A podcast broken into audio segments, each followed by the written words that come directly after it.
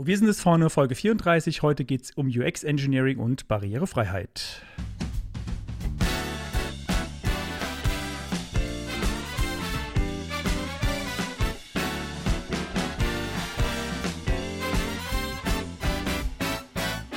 Herzlich willkommen bei Wo wir sind ist vorne. Frontend Fakten Frotzeleien. Der Late Night Frontend Talkshow rund um Webdesign und Entwicklung. Es reden sich um Head und Kragen HTML-Fundamentalist Moritz Giesmann und JavaScript-Jongleur Konstantin Groß. Heute zu Gast UX Engineering Manager und Accessibility Lead Dirk Ginada.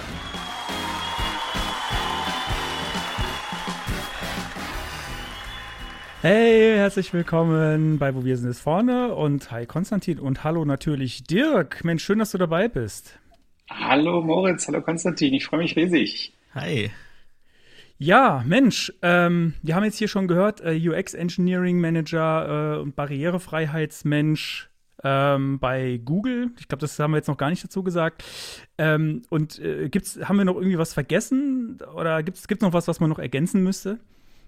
Oh, das, das, das passt schon, das kommt schon hin. Also viele, viele kleine Dinge, aber die sind alle irgendwie unter dem Schirm, das, das kommt schon hin. Ja, ich, äh, ich habe so ein bisschen drüber nachgedacht. Ähm, äh, also wir kennen uns ja schon ein bisschen länger ähm, und sind uns auch schon mal so in echt begegnet, aber so über Twitter auf jeden Fall schon relativ lang und über die Webkrauts äh, habe ich mich erinnert. Keine Ahnung, wie lange das zurückgeht, dass ich zum Beispiel deine Seite kenne mit deinen äh, alten, coolen, äh, barrierefreien JavaScript-Schnipseln und so. Ich erinnere mich irgendwie an, äh, was war das? Ein, ein Akkordeon oder sowas? Äh, ich weiß es nicht mehr ganz genau. Habe ich auf jeden Fall oft benutzt ja, damals. Tabs, glaube ich, die Tabs waren ziemlich groß. Ah, Tabs, genau. Accessible Tabs, genau. Ja, das ist lange her. Ich glaube, das ist auch nicht mehr online. ich glaube, glaub, sind auf GitHub noch. Ja, ja, immerhin. Ich meine, äh, das war ja, das war ja, ist ja aus einer Zeit vor GitHub noch, wo man, wo man noch ZIPs auf Webseiten runtergeladen hat, glaube ich, ne? Oh, ja, das, das wird auch nicht alt. ich gucke genau. auf meine Seite nach. Wir haben uns sogar schon mal, wir waren schon mal zu dritt am gleichen Ort zumindest. Also getroffen wäre, glaube ich, Nee, zu viel gesagt, ja. Ja. Äh, CS, Erzähl, CSS erzähl. Meine, meine Days, Erinnerung ist fürchterlich. CSS Days Amsterdam 2017. ja, Ähm, da warst du dann äh, mit, mit Moritz, glaube ich, auch unterwegs, aber wir Genau, haben uns, glaube ich, da nicht, nicht so wirklich äh, kennengelernt. ja, sehr cool. Ich erinnere mich noch, dass ich äh, viel zu teures Stück Fleisch gegessen habe mit dir am Tisch. Das weiß ich noch. Das war, das war, das war gut, aber ich habe halt kein Google-Gehalt, äh, von daher. ich weiß gar nicht, war, war, das damals schon Google oder war das noch Yahoo? Wann war denn das? Es müsste das äh, 2017, das war schon Google. Ja, ja, hat Das war damals, Google, ja, da, okay. da ist jemand von Google, den, äh, mit dem ich mich treffe. Ja. Ja, Ich erinnere mich. das, das, das, kann, es kommt immer gut, wenn man das sagt, ich kenne jemanden bei Google. ja, ja. Dann, man darf den Leuten nur nicht sagen, wie viel 100.000 Mitarbeiter Google hat. Äh, aber das klingt immer gut. Ich kenne jemanden bei Google. Genau. Ich glaube, ähm, so kennt ja jeder jemanden. ja, wahrscheinlich. Du kennst auch Leute bei Google, oder? Ja, ein, ein bis zwei. Ich habe ich hab jetzt auch schon lange nicht mehr gesehen. Ne? Also, ah, okay. Gut, so, haben wir eigentlich was zu trinken? Äh, ja, ich habe Ah, was ja. auf jeden Fall. Hast du auch was, Dirk? Ich habe äh, ich hab wieder natürlich was Belgisches, immer noch. Ich, ich, hab ja, ich war in Belgien ähm, im Sommer und habe eine Menge verschiedenes Bier dort gekauft. Ähm, ich fange mal an, ich habe ein Leffe äh, Blond mal wieder, äh, 6,6 Prozent, aber diese klei kleine Flasche. Das heißt, ich bleibe heute noch erträglich. Das ist nur 0,33.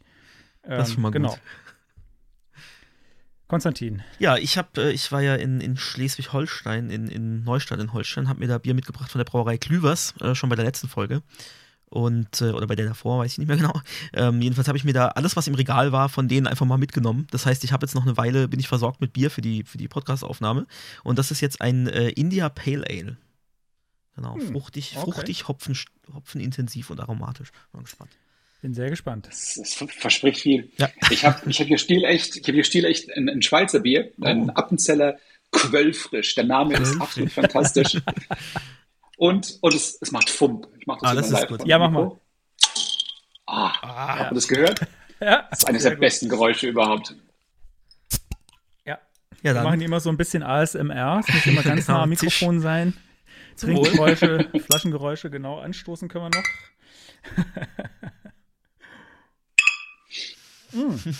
Gut versorgt, zwei Flaschen, sehr gut. Sehr gut. Oder ist die andere Ja, ich schon leer? Nein, nein, nee, wie, wie ist das? Vorrat für den Fall. Ich habe gesehen, so, okay. die letzte Folge ging sehr lang. Ne? Das, Sehr gut, sehr gut. Sehr gut. ich weiß gar Super nicht, hatten wir das, also so zwischendurch auf Toilette gehen hatten wir fast noch nie, ne? Also das, da du bist einmal da, aber da gut- haben wir nur zu zweit aufgenommen. Da hast du plötzlich Genau. gesagt, "Ü- ü- überbrück mal, ich muss weg. Ja, genau. Und wenn halt alles live ist, ne? ja. Ja, mal schauen, Genau. das ist, das, ist, das ist eine Literflasche Bier. Wenn ich die beide leer kriege, muss ich aufs Klo. Das Auf jeden Fall. Okay, gut. Wollen wir, wollen wir zur ersten Kategorie? Auf jeden Fall. BBSIV präsentiert die Retrospektive. Ja, ich darf den Anfang machen, glaube ich, oder? Du darfst den Anfang machen, ja. ich Und- habe gerade noch einen Retro-Punkt hinzugefügt. Ja, meine. Retro ist, ist mal wieder so ein, so ein bisschen ein Rant. Ich habe diese Woche ganz viel WordPress machen müssen, sage ich mal, und äh, auch ganz viele Support-Anfragen bearbeiten müssen zu einem unserer Produkte, zu diesem äh, Corona-Testzentrumsverwaltungstool, was ich da schon mal vorgestellt habe. Und ähm, ja, ganz viel RTFM-Momente gehabt, äh, weil Anfragen kommen und ich das Gefühl habe, die Leute oder manche Leute sind nicht imstande, FAQs und Screenshots und Erläuterungen, ähm, die teilweise direkt an den Feldern stehen, wo es nicht intuitiv sein sollte, äh, einfach zu lesen und äh, zu verstehen. Und erstmal habe ich die Schuld bei uns gesucht und gedacht, so vielleicht haben wir einfach echt eine schlechte UX, passt jetzt ja auch zum Thema. Aber ähm, es ist halt nur ein kleiner Teil der Gesamtkundschaft. Ne? Also die meisten, von denen hören wir einfach gar nichts. Ähm, oder mal am Anfang irgendwie so ein paar Fragen und dann, dann ist auch okay. Ähm, und bei, bei vielen, äh, bei eben nicht vielen, aber bei, bei einem Teil äh, von, von den Anfragen ist halt so, oh mein Gott, Hilfe, es funktioniert ja überhaupt absolut gar nichts. Ähm, und dann sage ich, ja, naja, so wie es da steht, also einfach das und das machen. Ach so, ja, ja, Sie haben recht, ähm, habe ich gar nicht gesehen, meine Schuld. und irgendwie frage ich mich, also wie wird man dem Herr? Wie wird man diesem Prozentteil, diesem geringen, kann man da überhaupt äh, äh, irgendwie Herr Nee. werden oder ist einfach, Nee. ist der Malz verloren? Glaube ich nicht, weil mir geht's oft, ich, ich bin oft so einer, Okay. muss ich zugeben. Ich bin oft so einer, ich versuche immer ganz schnell und wenn es dann nicht klappt, dann beschwere ich mich und dann sagt einer, ja, hättest du mal, guck doch mal, ah, stimmt, da steht's. Also, du hast hier schon einen gegenüber sitzen. Okay, ich bin da okay, relativ schon. resilient. Also, Ja, dann muss ich da wohl mit leben, dass äh, das irgendwie 20% meiner Zeit aktuell aus Mails und Telefonat beantworten besteht. ja, aber guck mal, sei doch froh, das heißt ja, euer Produkt ist beliebt. Ja, ja, das, das auf jeden Fall. Ja, jetzt gerade, wo die Zahlen wieder hochgehen, für uns ist das ja immer, ich bin da so gefühlsmäßig immer so ein bisschen in der, in der Klemme. Also, oh je, die Zahlen gehen hoch, oh, die Verkäufe gehen hoch. Aber gut. Ja, ja. Klar, ich meine, ihr werdet ja nicht die Einzigen, die davon profitieren. Das sind ja, Ja, andere, richtig, die, die richtig. weitaus äh, mehr. Ja, aber wir haben, ja auch, wir haben ja auch äh, genug nicht profitiert. äh, Jeff Bezos ist ja mit Corona-Geld ins All geflogen, sozusagen. Also von daher, es hat sich, hat Ja. sich für manche hat sich echt gelohnt. Ja, aber das war's auch schon. Okay. Mal wieder mal hier loswerden so. Gut, also mein Retro-Punkt, ähm, der reicht gar nicht äh, so weit in die Vergangenheit, nämlich einfach nur bis zum Intro, ähm, weil ich habe gar nicht gesagt, wie das Bier schmeckt. Und äh, ich finde es fantastisch. Also, äh, ich sag das ja, ich bin ja, ich bin ja oft unzufrieden mit Bieren und sage, ja, die schmecken irgendwie generisch oder flach oder so. Aber dieses Leffe äh, Blond, das schmeckt fantastisch. Das schmeckt total fruchtig und irgendwie hat einen ganz besonderen eigenen Geschmack. Also, das ist mein retro -Punkt Kannst du es nochmal in die. Kamera halten, weil ich habe das Leffe auch Ähm. schon mal getrunken, aber das war, glaube ich. Ah, okay, nicht das Blonde. Hm, okay. Ich steht aber glaube, ich blond. habe das schon getrunken. Es ist wirklich, also es, es sieht auch nicht besonders aus oder so, aber es ist fantastisch lecker. Wirklich, also ich sage Cool. nicht, das sage ich nicht bei vielen Bieren, aber bei dem ist es wirklich sehr gut. Ja, ich bin auch Die zufrieden mit meiner die Wahl heute. das. Ja, es ist einfach, es ist einfach gut. Und finde finde ich ein, ähm, ein besonderer, nicht nerviger Geschmack, der, den ich so von Bier eigentlich irgendwie nicht kenne. Ich kann es nicht so richtig sagen. Irgendwas, irgendwas Süßliches ist da drin. Keine Ahnung, kann es nicht genau sagen. Okay. Ähm, Dirk, hast du einen Retro-Punkt mitgebracht oder gehen wir zur Property der Woche? Äh, können wir direkt rübergehen? Ich habe die letzte Folge nicht gesehen. Ich bin komplett nicht up to date. Alles klar. Okay, gut. Die Property der Woche.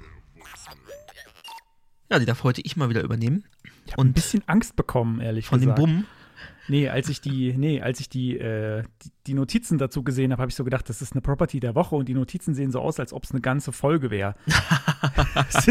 also ich sehe jetzt gerade vor mir ungefähr aus. 10 oder 15 Links zu verschiedenen Ja, Sachen. ja, ja, die, die kommen alle in die Shownotes, die musst du, musst du jetzt auch nicht äh, selber weiß, durchlesen. ich- ist ja nur, äh, nee.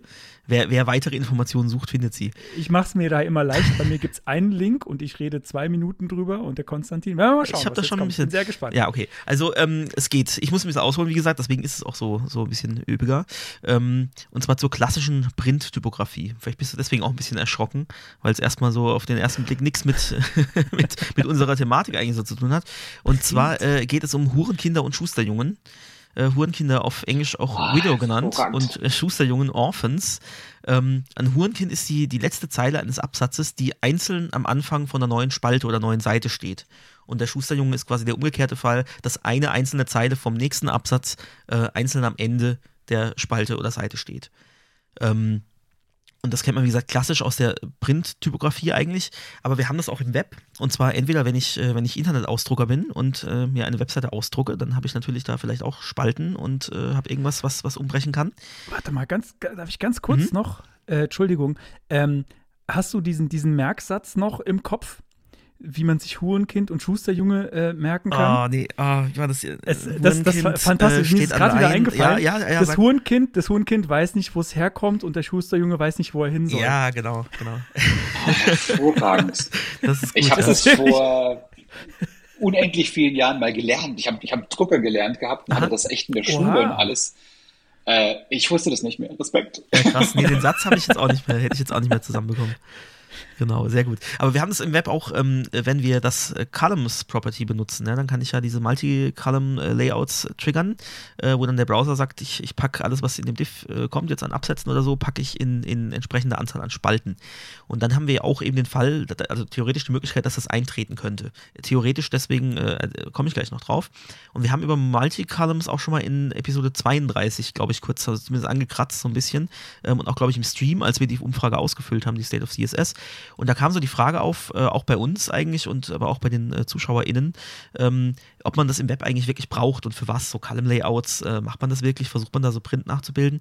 Und da verlinke ich auch mal ein paar äh, Beispiele von, von CSS-Tricks, äh, einen Artikel und vom äh, Smashing Magazine, wo so ein paar Beispiel-Layouts dargestellt werden.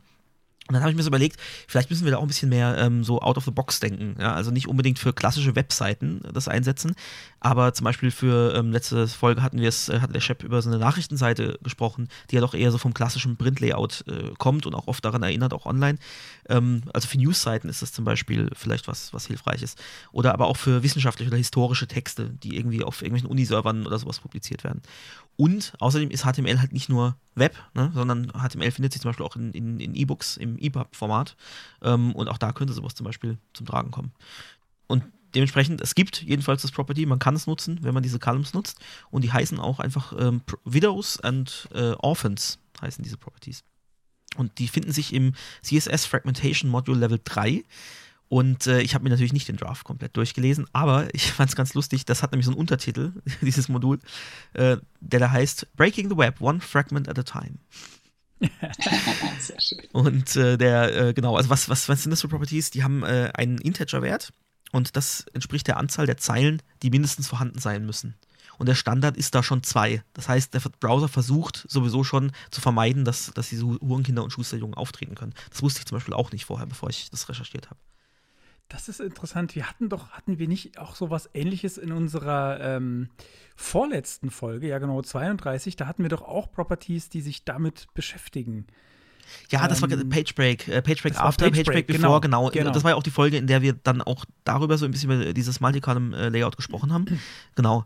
Und ich habe da auch eine, eine Demo dazu gebastelt, so ein Codeban, äh, wo man mal so ein bisschen äh, rumschieben kann mit der Spaltigkeit und dann aber auch mit den, äh, mit den Werten für Widows und, äh, und Orphans.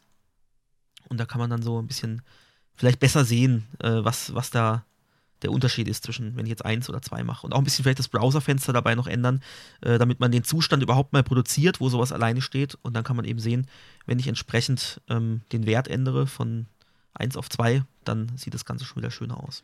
Ist gerade offen, ziemlich cool. Also das ist sehr, sehr klar ersichtlich, was da genau passiert. Ja.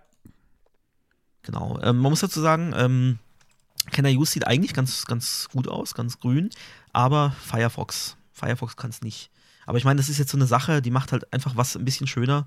Ähm, ja, finde ich jetzt nicht so tragisch, also kann man durchaus auf jeden Fall schon einsetzen. Ja, bemerkenswert, ne? Alle unterstützen es. Nur Firefox nicht. Alle. Ja, aber Firefox einfach nicht. Alles, was auf Firefox basiert. KaiOS. Zum Beispiel.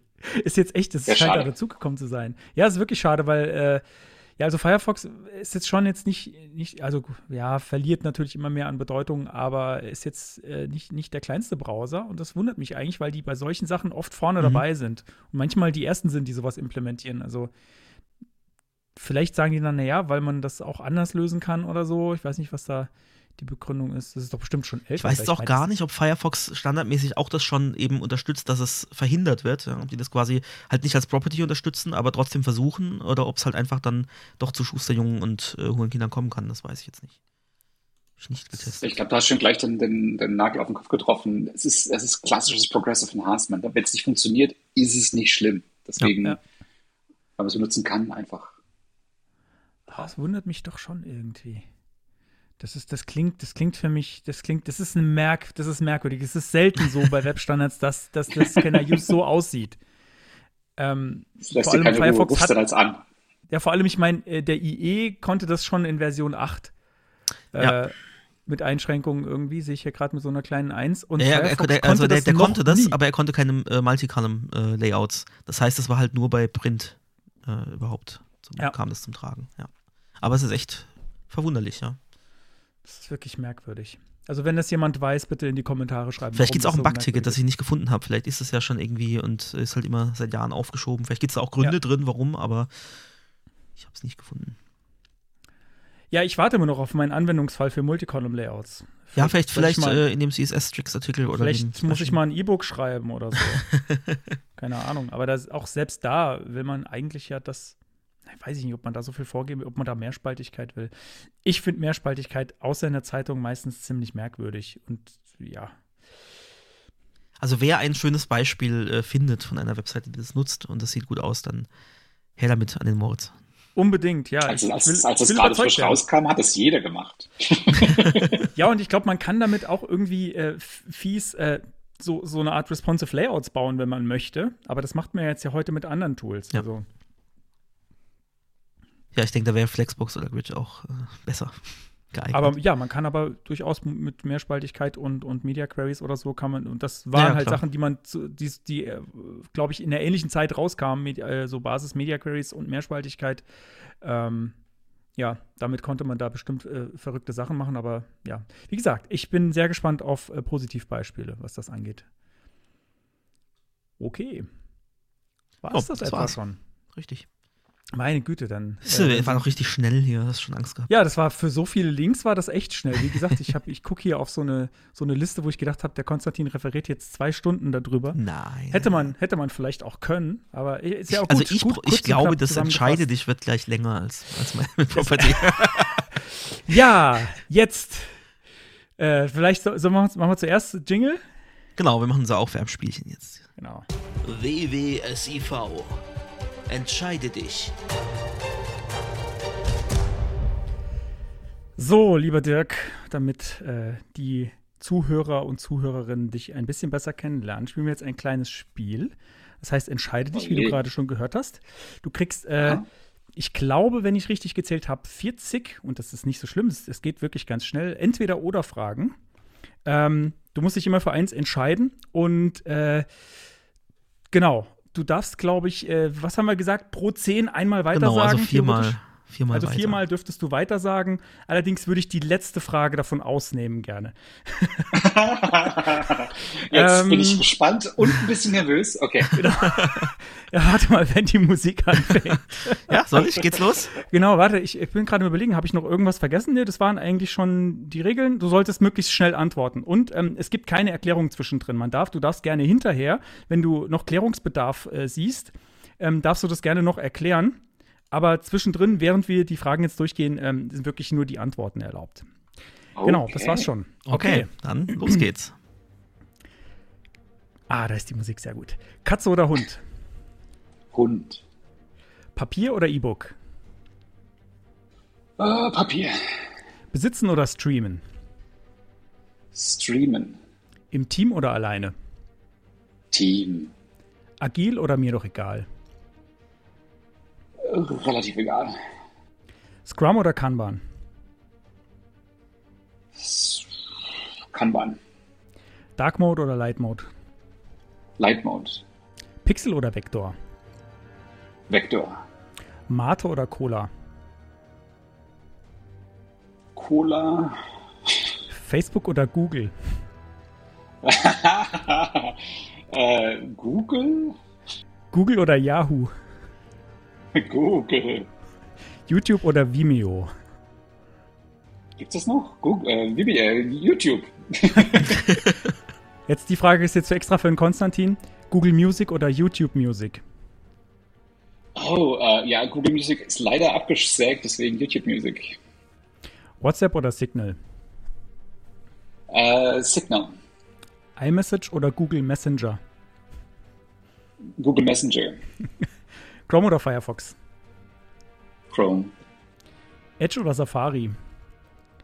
Safari. Safari oder E IE6? Äh, ist das dein Zitat, äh, der nächste? Ähm, äh, Safari.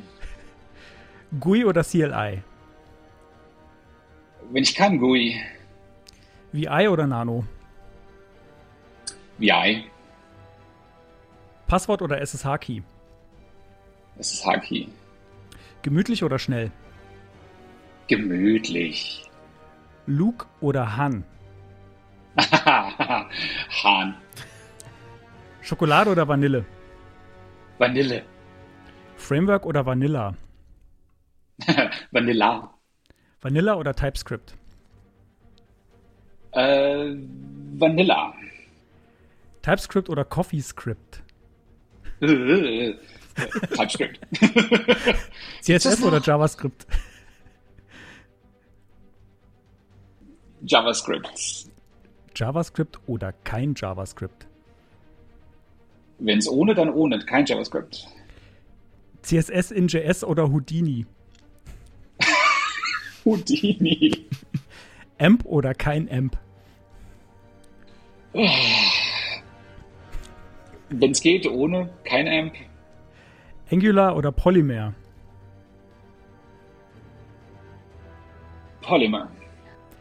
Web Components oder das Portal Element? Oh, Web Components. Head oder Body? Head. iOS oder Android? Android. macOS oder Chrome OS? macOS. Page oder Brin? äh, Brin. Don't be evil oder do the right thing? ist, das, ist das die letzte? Das ist die letzte. Äh, schließen Sie sich aus? Do the right thing? Don't be evil with it? Don't be evil. Do, do the right thing. It's, it's the same thing. Don't be evil oder do the right thing?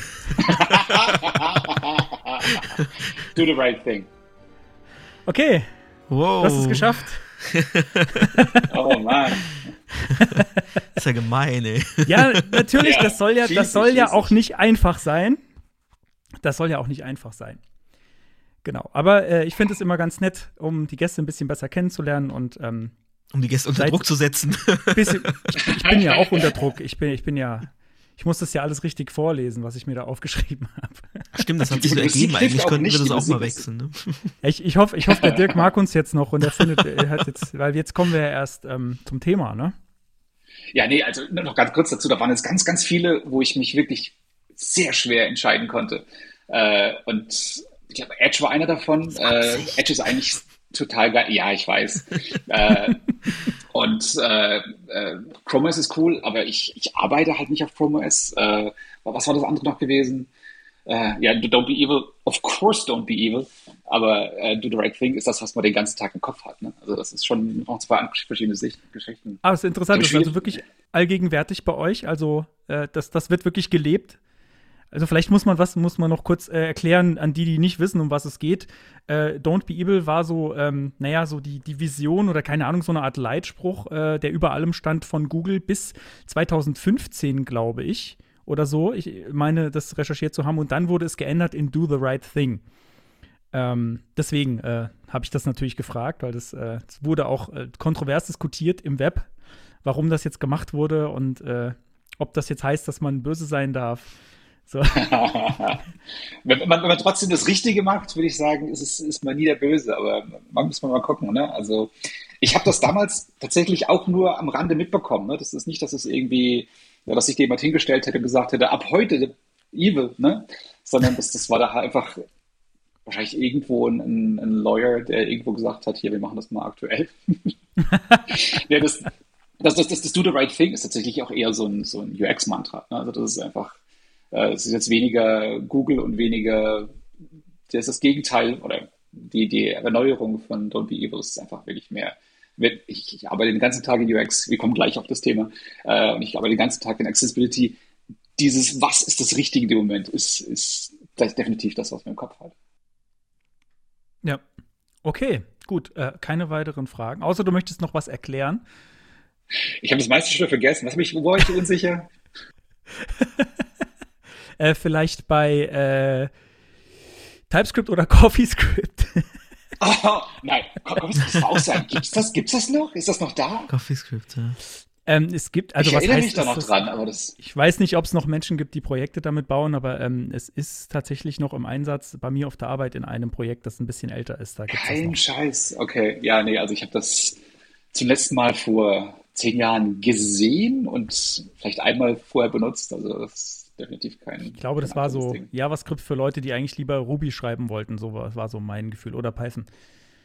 Genau. Ich glaube, es kam, kam das nicht von dem Typ, der Ruby gemacht hatte? War das nicht ja, so ich Ding? glaube schon, ja.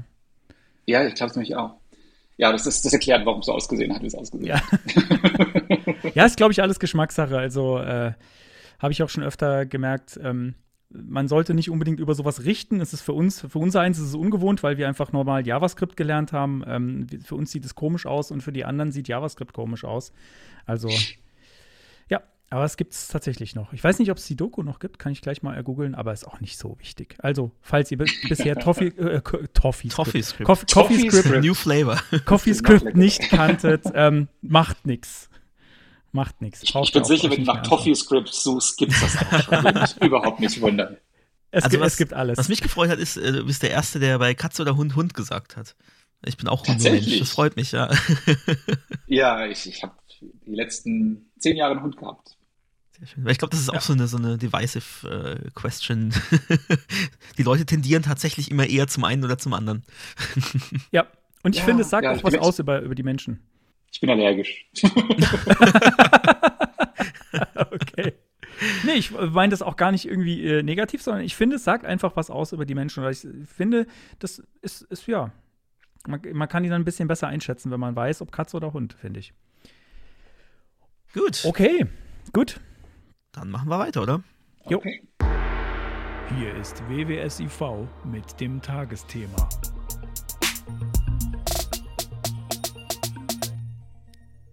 Finde es immer so merkwürdig, das zu hören. Das ist dann wird's plötzlich so ernst, gell? da, da, da. Sehr geehrte Damen und Herren. vielleicht, muss da, vielleicht muss da noch ein lustiger Soundeffekt ans Ende. Boing. So ein, ja, genau, das, das, genau das habe ich gerade gedacht. So wie so, eine Sprung, so ein Sprungfeder-Soundeffekt oder sowas. Kriegst du. Nein. Oh. Ja, es war ja, es war ja absichtlich irgendwie so ein bisschen ähm, in, in, die, in die Tagesthemen, ja, Tagesschau-Richtung, aber genau, so, jetzt kommen wir zu den so. ernsten Sachen. Dirk, schön, dass du da bist nochmal. Ähm, wir wollen natürlich ganz viele Sachen von dir wissen. Und ähm, das erste ist, äh, wir haben jetzt schon, wir haben ja schon gehört, du arbeitest bei Google. Ähm, und äh, mich würde interessieren, wie bist du denn da hingekommen? Wie war dein Weg dahin? Oh, gute Frage. Ähm, es war ein ziemlich langer Weg. Ähm, ich habe ähm, vorhin schon kurz geteasert, ne? ich habe eigentlich mal Drucker gelernt gehabt. Äh, äh, ist auch so richtig abgeschlossen äh, und alles natürlich dann, ähm, aber dann ziemlich schnell gemerkt, dass da keine Zukunft drin ist. Äh, und hatte dann ähm, umgeschult. Und zwar bin ich dann äh, nach, nach Mainz gezogen und habe dann da die äh, Multimedia Akademie, hieß die damals. Den Begriff gibt es auch nicht mehr. äh, gefunden, in der man in einem Jahr sich, sich zu einem Digital Media Operator ausbilden lassen konnte. Ah, damals gab es schon Bootcamps, Mensch. Ja, es, ich glaube, das war so ein, so ein ganz, ganz frühes Ding. Da habe ich den äh, Jens Kochtreis kennengelernt, wenn ihr den auch kennt. Ah. Grüße gehen raus, hi kennt- Jens. Ja, Grüße an Jens. Hört uns auch ab und zu und, und kommentiert. Aha, sehr schön. Ja, wir hatten da immer sehr viel Spaß zusammen. Äh, und nach dem, dem einen Jahr ähm, hatte ich dann angefangen bei einer großen Werbeagentur in Mainz und war dann da das, das Internet quasi. Das war, damals war noch alles Print, ne? Und habe dann da das Internet gemacht. Und äh, das waren auch fast zehn Jahre. Und äh, das hat sich dann auch so gewandelt von, zuerst war man irgendwie dann so quasi Designer und später hat man sich dann so ein bisschen mehr aufs Coden äh, konzentriert. Äh, und da kam dann ein, ein Event, und ich habe das äh, gehört gehabt, äh, als, als der Chris da war, auf dem ich den Chris kennengelernt habe. Und zwar war das äh, ein, ein, auch so eine Art äh, Barcamp gewesen, Formcamp haben wir das genannt. Chris Das war Heimann so ein meinst du, Event. ne? Ja, genau, Chris Heimann. Genau. Der war ja auch Ja, schon bei uns in ja. Mhm. Genau, da, da habe ich das gehört gehabt. Ja, super, super lieb. Ähm, und auf, auf diesem Formcamp, die, die Idee war gewesen damals, wenn ich das ist jetzt, boah, 20 Jahre her, äh, ne, 15 Jahre her, äh, war die Idee gewesen, ordentliche, barrierefreie, gut stylebare Formulare zu machen. Das ist heute alles kein Thema mehr, damals war das ein Riesending. Und äh, damals kennengelernt und danach hatte der dann ähm, darauf hingewiesen, dass ich mich doch bitte unbedingt mal äh, bei ihm bei Yahoo bewerben sollte. Ich war damals bei Yahoo, ich war noch bei der Agentur. Und äh, das war Yahoo in London. Und damals war Yahoo eine ganz heiße Scheiße. Und London ist sowieso geil. Dann habe ich mich da beworben und habe den Job gekriegt und war dann tatsächlich äh, bei, bei Yahoo in London für zwei Jahre bis äh, Yahoo, weil Yahoo in London zugemacht hat. Und dann hatten sie mir die Wahl gegeben, entweder einen neuen Job zu suchen oder mich äh, auf, auf deren Kosten nach Kalifornien umzusiedeln. Und das war dann eine sehr einfache Entscheidung. Und dann bin ich in Kalifornien gelandet. Und das war sehr, sehr geil. Äh, und war dann da noch weitere drei Jahre bei Yahoo gewesen. Und äh, die, die meiste Zeit bei Yahoo war ich klassischer Frontend-Engineer. Ich habe da bei Yahoo Finance, ich habe dann großen Currency Converter gearbeitet, der war damals auch ganz groß mit, mit Barrierefreiheit und so. Und nach, nach einem Jahr in Kalifornien äh, wurde da so eine neue Rolle äh, vorgestellt und äh, ein neues Team kreiert. Und dann gab es zum ersten Mal so etwas, das hieß dann Design Prototype oder UX Prototype später. Und das fand ich super geil, weil in, durch, durch meine Zeit in der Werbeagentur damals war ich immer schon so ein bisschen eben auf der Designseite. Ich habe zwar Programmieren immer zelebriert und auch sehr gemocht, aber ich, ich finde diesen Mix einfach total spannend. Und äh, habe dann da noch bei Yahoo dann zwei Jahre ähm, den UX-Prototyper gemacht. Wir haben dann Sachen gemacht für Flickr, für Yahoo Mail, für Yahoo Calendar, die ganzen Sachen mit einem absolut fantastischen Team. Äh, und äh, das hat unwahrscheinlich, unwahrscheinlich viel Spaß gemacht. Aber da ich dann da auf dieser Prototyper-Schiene war, ähm, hatte, wurde das dann spannend für, für Google. Und die hatten mich tatsächlich dann angesprochen und gefragt, ob ich nicht äh, Prototyper werden wollen würde bei Google. Das war damals auch noch komplett neu bei Google. Das gab es noch quasi überhaupt nicht. Die Rolle gab es zu dem Zeitpunkt noch nicht richtig. Die hießen alle irgendwie anders. Und dann äh, bin ich da zeitgleich zu der Geburt von meinem Kind, das war alles so, so ein bisschen alles in einem, äh, zu, zu Google gewechselt und hatte von Anfang an einen mega Spaß. Und das war, das war damals echt noch so wilder Westen, was, was Prototyping anging. Äh, ich habe ich, ich hab angefangen und eine Woche später ähm, kamen dann so zehn von den damaligen äh, Prototypern aus, aus allen möglichen Ecken. Die, die, hatten alle andere Titel, die haben nur alle ungefähr das Gleiche gemacht. Ne? Äh, kamen dann alle zusammen, wir haben uns in Chicago getroffen und haben dann eine Woche lang so die, die, die Zukunft von, von Prototyping versucht, äh, bei Google zu definieren. Und haben das dann einmal gemacht und haben das dann noch ein paar Mal weitere Mal gemacht. Äh, die haben das dann immer weiter äh, versucht zu vereinfachen, äh, schneller zu machen. Es waren dann so die, die ersten Versuche von einem Designsystem und von einem Prototyping-Framework. Und Das war damals alles noch AngularJS, das gibt es auch nicht mehr richtig. äh, das war aber für Prototyping total geil gewesen, weil du brauchtest halt keinen kein Precompiler, sondern das einfach nur alles irgendwie zusammen in den Browser reingeschmissen und es, das rannte und es funktionierte und du konntest dann eben diese große Menge von Komponenten einfach zusammenwerfen und das hat sehr viel Spaß gemacht. Ne? Also das äh, wirklich wilder Westen. Ähm, und basierend aus, aus dieser, dieser Gruppe von, von Design-Prototypern ist dann entstanden, Jahre später, ich glaube so vier Jahre später, haben wir dann die, die Rollenbeschreibung für den UX-Engineer erstmal geschrieben. Die gab es vorher nicht. Und äh, das war dann ein ganz großes Ding, ähm, da, das, das erstmal überhaupt zu definieren, was wird denn von so einem UX-Engineer erwartet? Was, was, was macht denn ein UX-Engineer gut? Worauf muss ein UX-Engineer achten? All die, all die Dinge, die dann eben auch äh, dir als, als Träger von so einem Titel ermöglichen, zu sagen, hier, ich, ich, ich bin gut, ich habe das gut gemacht, ich kann mich jetzt befördern lassen. Ne? Das ist erstmal, erstmal die ganzen, die ganzen Reihenfolgen überhaupt erstmal hinkriegt. Vorher war das eben, wie gesagt, alles Wilder Westen. Und äh, damit haben wir dann wirklich erstmal zum ersten Mal, und das ist auch bis heute noch das, das gültige Ding, das wird ja immer noch so ein bisschen aktualisiert, aber das, das ist jetzt UX-Engineer hier, äh, Moritz, ich habe gesehen, du, du nennst dich auch UX-Ingenieur. Ich nehme an, dass das ist wahrscheinlich auch irgendwo daher gekommen, ja? Ich, ich weiß gar nicht genau, äh, woher. Ich habe das irgendwann aufgegriffen, weil ich äh, einen Blogartikel gelesen habe zu dem Thema. Ich meine auf Medium oder so. Ich kann dir gar nicht genau sagen, wo. Ähm, wo, wo so ein bisschen äh, besprochen wurde, ähm, das, das Problem mit dem Wort Frontend-Developer. Weil das waren wir ja früher mal, ne? Wir, also auch wenn ja, wir ja. immer noch das Gleiche machen wie vor zehn Jahren, waren wir früher mal Frontend-Developer und sind es jetzt nicht mehr. Ähm, und das hat mich irgendwie äh, immer beschäftigt, so dieses, äh, was bin ich denn eigentlich? Oder wenn ich mich jetzt irgendwo bewerbe oder so, so ein Identitätsding war das einfach für mich. Ähm, und ich habe halt gemerkt, das, was Frontend-Developer sind, das bin ich nicht mehr. Also ich brauche was Neues. Ich brauche was Neues für meinen Titel. Ähm, und das ist auch, ähm, es ist jetzt bei meiner Firma jetzt nicht so, dass es offiziell diese Rolle gibt, sondern ich habe mir diesen Titel einfach selbst gegeben. Ich habe einfach gesagt, ich mache das. Ähm, yeah. Deswegen bin ich, deswegen gebe ich mir diesen Titel selbst. Das steht auch nicht in meinem Arbeitsvertrag oder sonst irgendwo. Ähm, aber ich habe ich hab mir dadurch erhofft, dass andere vielleicht ein bisschen besser verstehen, was ich mache und dann vielleicht sagen, oh, das habe ich noch nicht gehört. Das google ich jetzt mal, was das ist.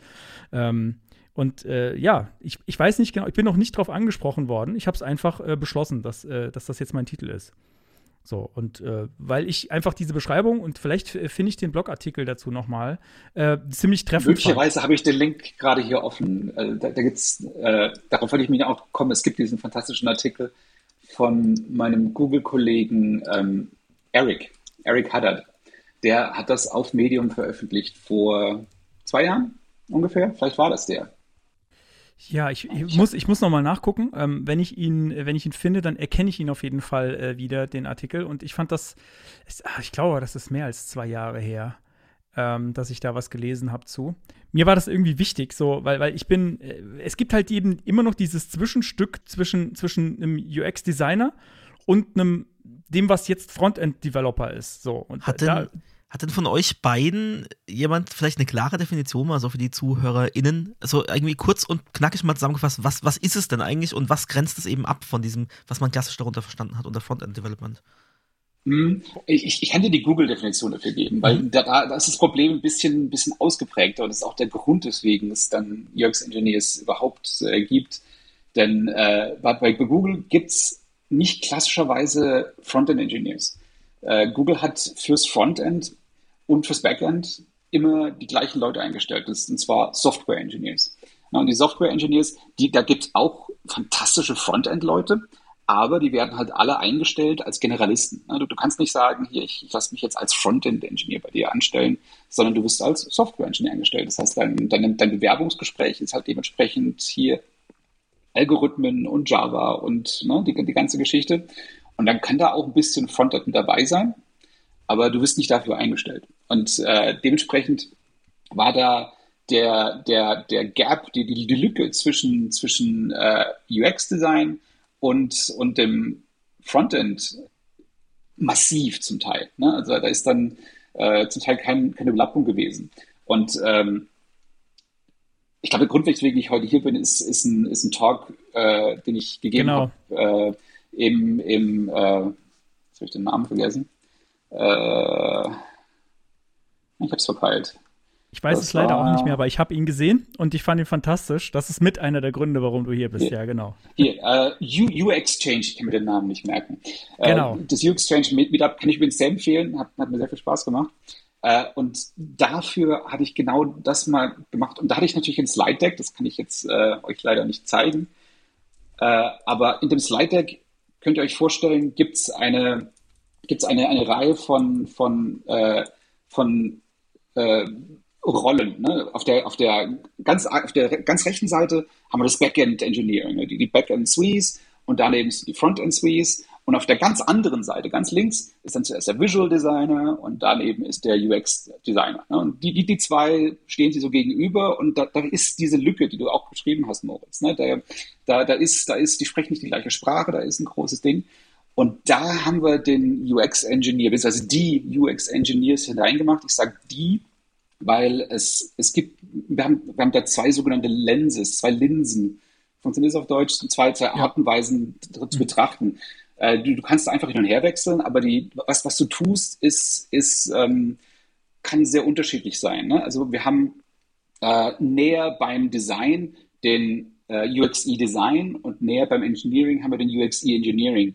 Da, äh, und die, die zwei werden eingestellt als UX Engineers, aber der UX Engineer Design, der ist in der Regel Teil von einem UX Team, arbeitet mit UX Designern, UX Researchern, Writers und ist Teil von diesem Team und produziert hauptsächlich äh, Prototypes und ist, ist er, der repräsentiert Engineering im Design-Team.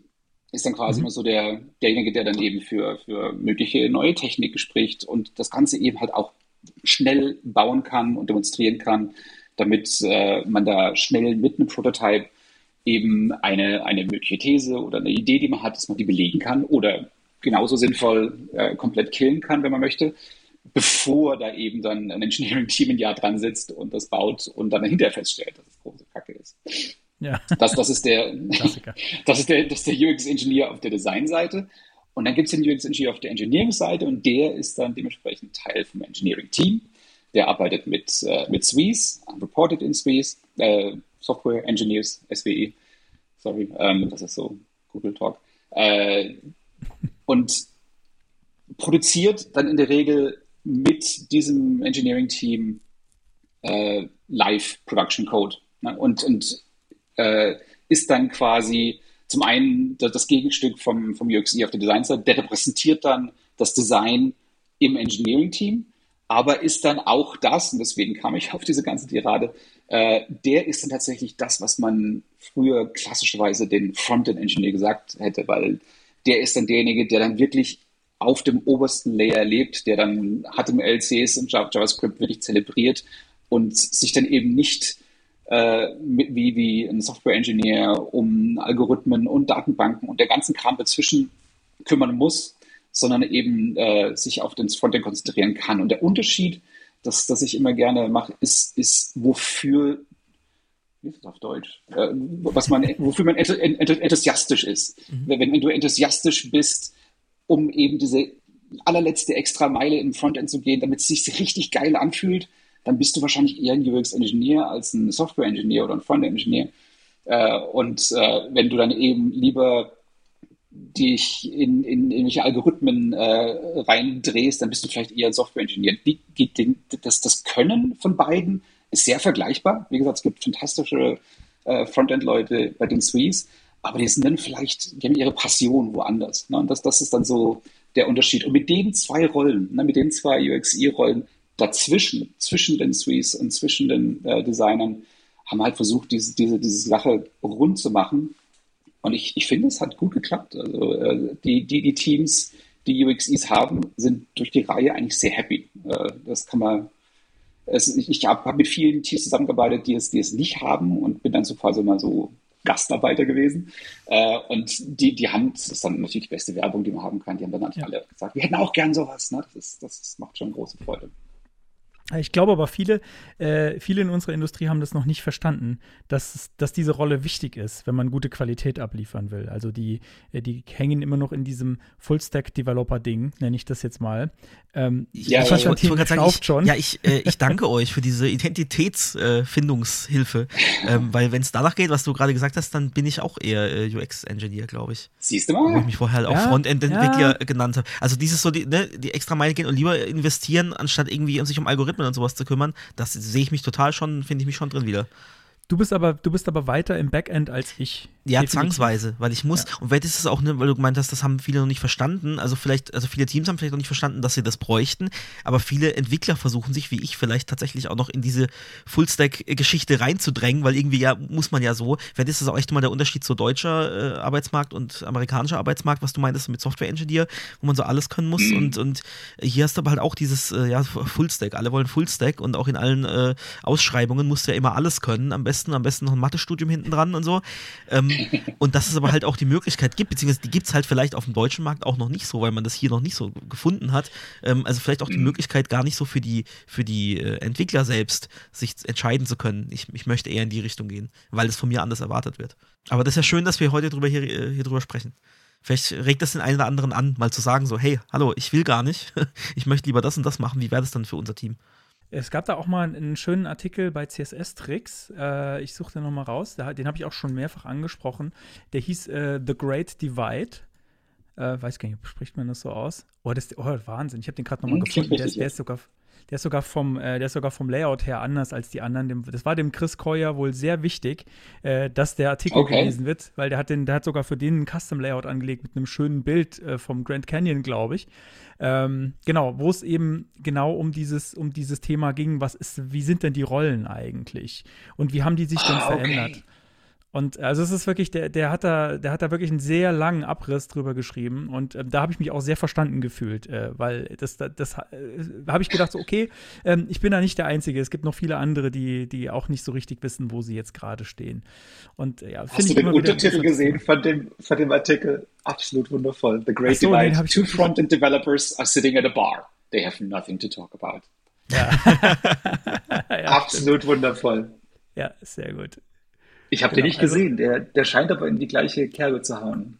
Sehr cool. Also der ist schon ja, von Januar 2019, also schon ein bisschen älter.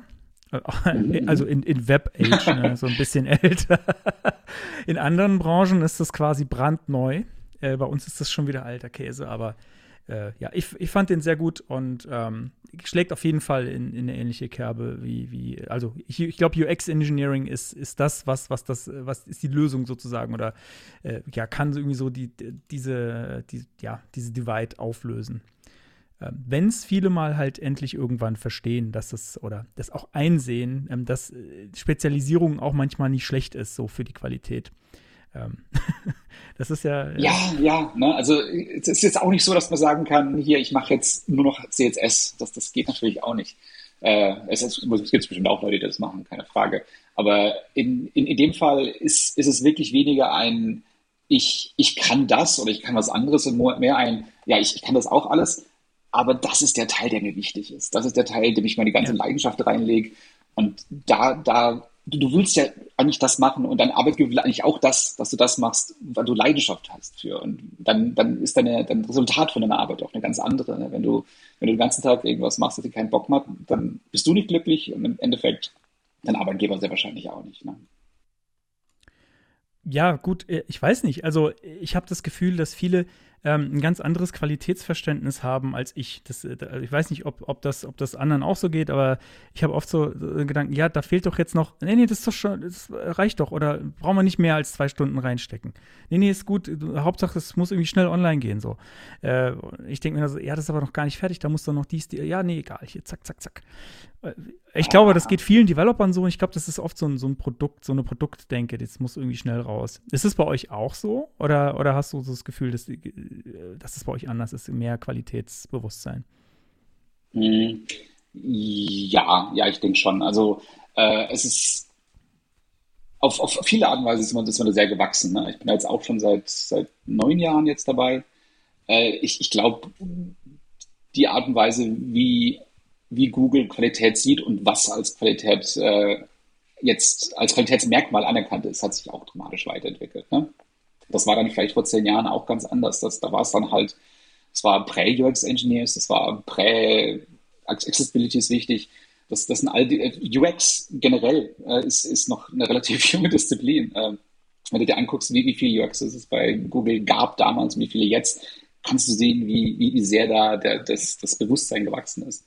Und äh, das, das ist definitiv ein großer Unterschied geworden. Ne? Also da, damals war, war dann eben ein, die Seite, ich rede jetzt einfach nur von der WhatsApp-Seite, die Seite muss funktionieren, sie muss schnell sein, sie muss skalieren und dann war es das wahrscheinlich, was, was, was der, der Nutzer so mitkriegt. Und inzwischen sind da halt so viele mehr Faktoren reingeflossen, die alle eben auch als, als äh, launch-relevantes äh, Qualitätsmerkmal äh, abgecheckt werden müssen. Und eins davon ist halt auch, ist der, ist der Critical User Journey. Äh, das ist das, was wir als, wie heißt, gibt es im Deutschen? Äh, das, das sind die Sachen, von denen wir wollen, dass der Nutzer sie tut. Ne? Also wenn du auf einer Shop-Seite bist, dann ist eine Critical User Journey, du bewegst dich durch den, den Shop, du findest dein Produkt und du kaufst es. Das ist, das ist eine. Und dann gibt es natürlich diverse andere, die du eben auch machen kannst. Aber dann ist es eben wichtig, dass, dass, dass diese, diese, diese, diese, diese Wanderung, dieser, die der Nutzer durch deine Seite macht, dass die halt nicht nur perfekt funktioniert, sondern halt sich auch noch gut anfühlt und dann eben dafür sorgt, dass du das eben auch gerne immer wieder machst und auch äh, immer wieder kannst. Ne? Also äh, barrierefrei ist, ist, ist ein ganz großes Thema. Wenn, wenn die Seite nicht barrierefrei ist, dann ist das jetzt auch, das ist eine große Errungenschaft, das war auch nicht immer so gewesen, dann ist das jetzt ein, ein launch-kritisches Kriterium. Wenn die Seite ah, nicht barrierefrei ist. Springen wir dann, ein bisschen. Äh, da, da, kommen wir, da kommen wir gleich noch drauf. Ähm, da kommen wir gleich drauf. Okay, da lass ich ja, mal sein liegen. Auf jeden Fall unbedingt, weil äh, das interessiert mich tatsächlich brennend. Äh, und im okay. Nachgang erkläre ich dir auch noch, äh, kann ich dir auch noch sagen, warum das genau jetzt ist, aber das kann ich jetzt nicht im Podcast sagen. oh, ähm, oh, schon wieder Teaser, okay. Genau, so. Ähm, ich wollte zuerst mal wissen, jetzt so im, im wenn wir zum Blog Accessibility gehen, ähm, woran arbeitest du denn gerade, wenn du das sagen darfst? Was, ah, was ist ja. das denn? Ja.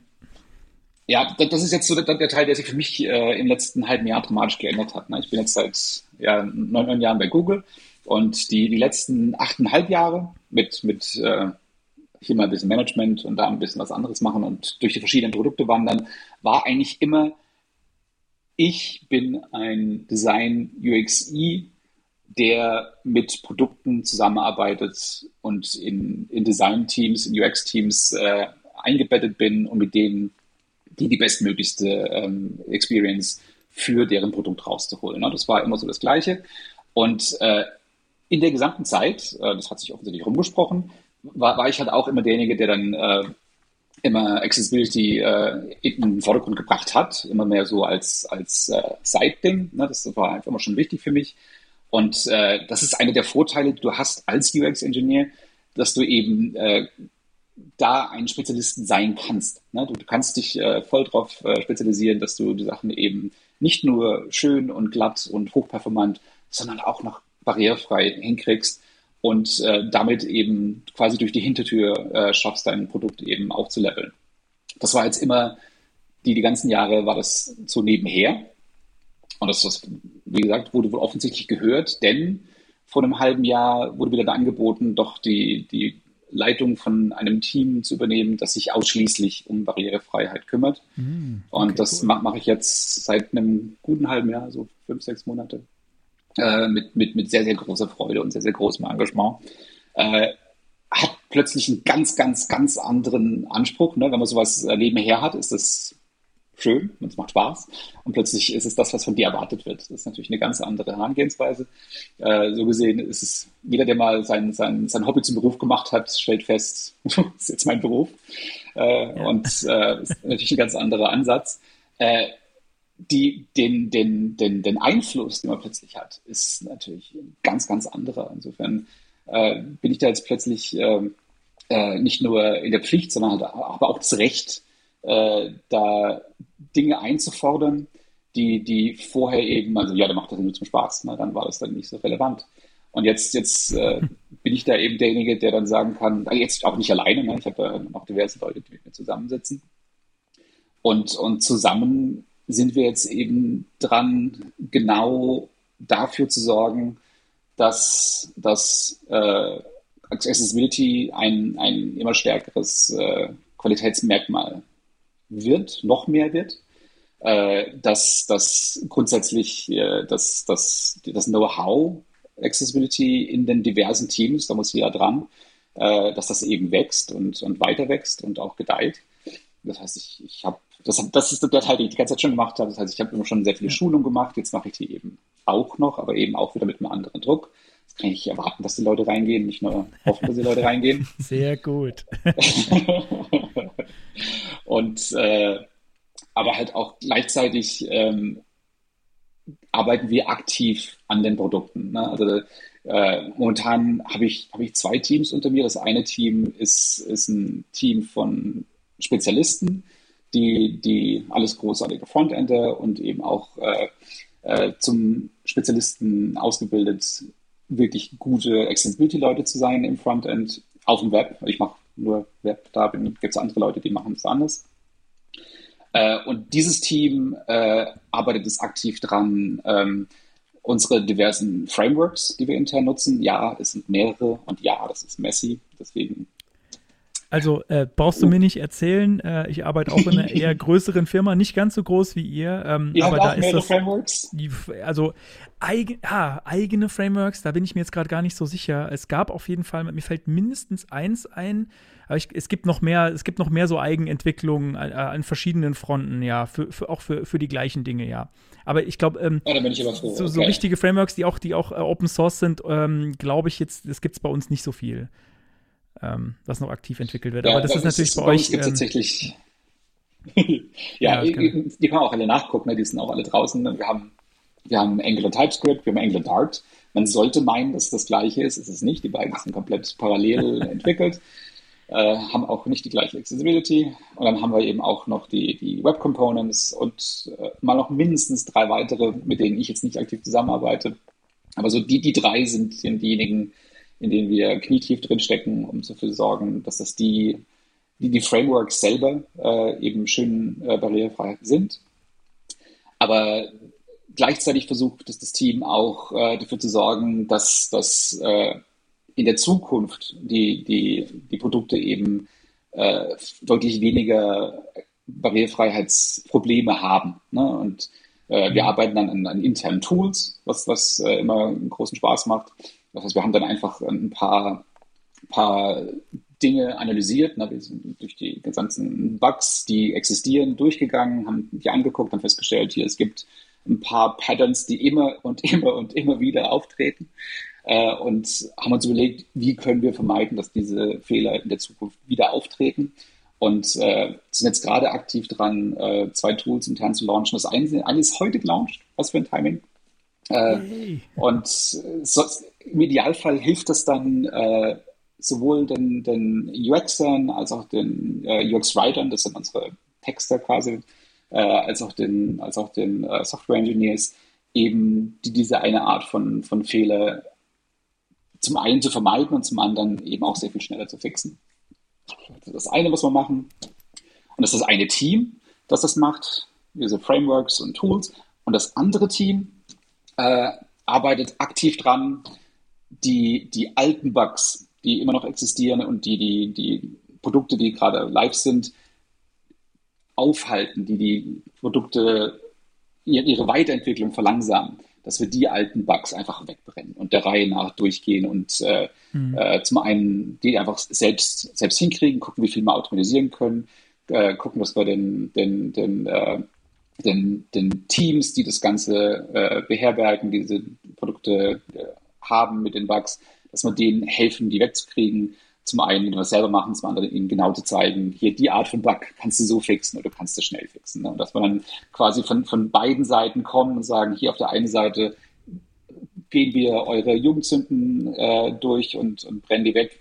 Und zum anderen helfen wir euch in der Zukunft äh, deutlich besser zu sein, damit das eben nicht mehr passiert.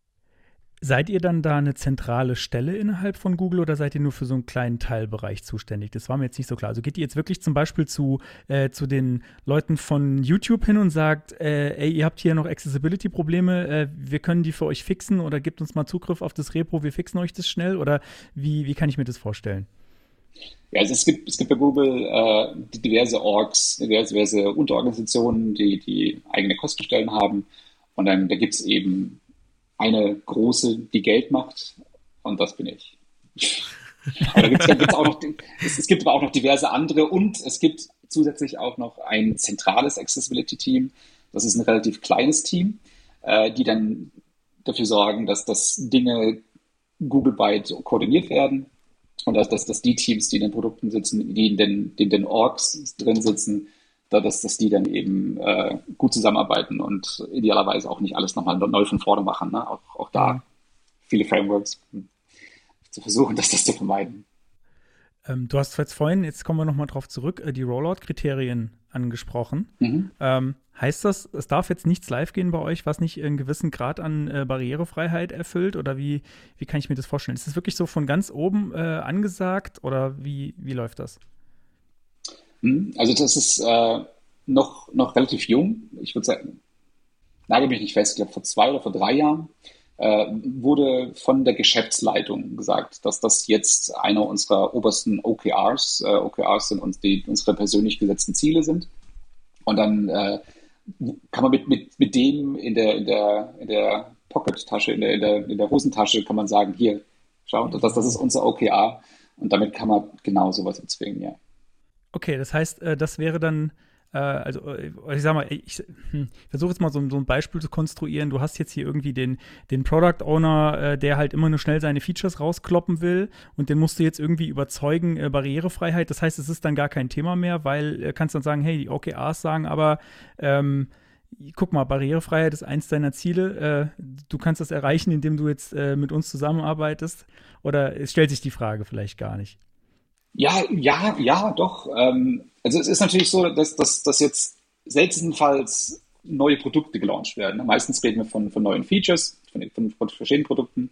Und diese neuen Features, die, die müssen alle durch, durch diesen Reifen springen. Ne? Die, die müssen dann alles, alle die Sachen erfordern, die, die das Ganze richtig machen. Und das sind diverse Sachen. Ne? Wenn, wenn das Bits, alle diese Bits müssen gesetzt sein.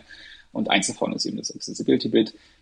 Nochmal, es ist relativ jung. Das heißt, wir, wir sind dabei, das, das rauszukriegen. Das heißt, das sind mit Sicherheit immer noch diverse Sachen draußen, die einfach alter Code sind, durch die wir erst nochmal mhm. durch müssen. Klar. Ja, klar. Aber neue Features, äh, Sachen, an die die Teams gerade arbeiten, die die gerade raushauen wollen, die werden tatsächlich danach bewertet. Und wenn du Product Owner bist oder wenn du Engineering Manager bist oder jemand, der ein Produkt launchen möchte, dann ist das jetzt in deinem Interesse, dass du eben all diese OKRs erfüllst, weil danach wird deine Qualität, dein, deine persönliche Qualität eben gemessen.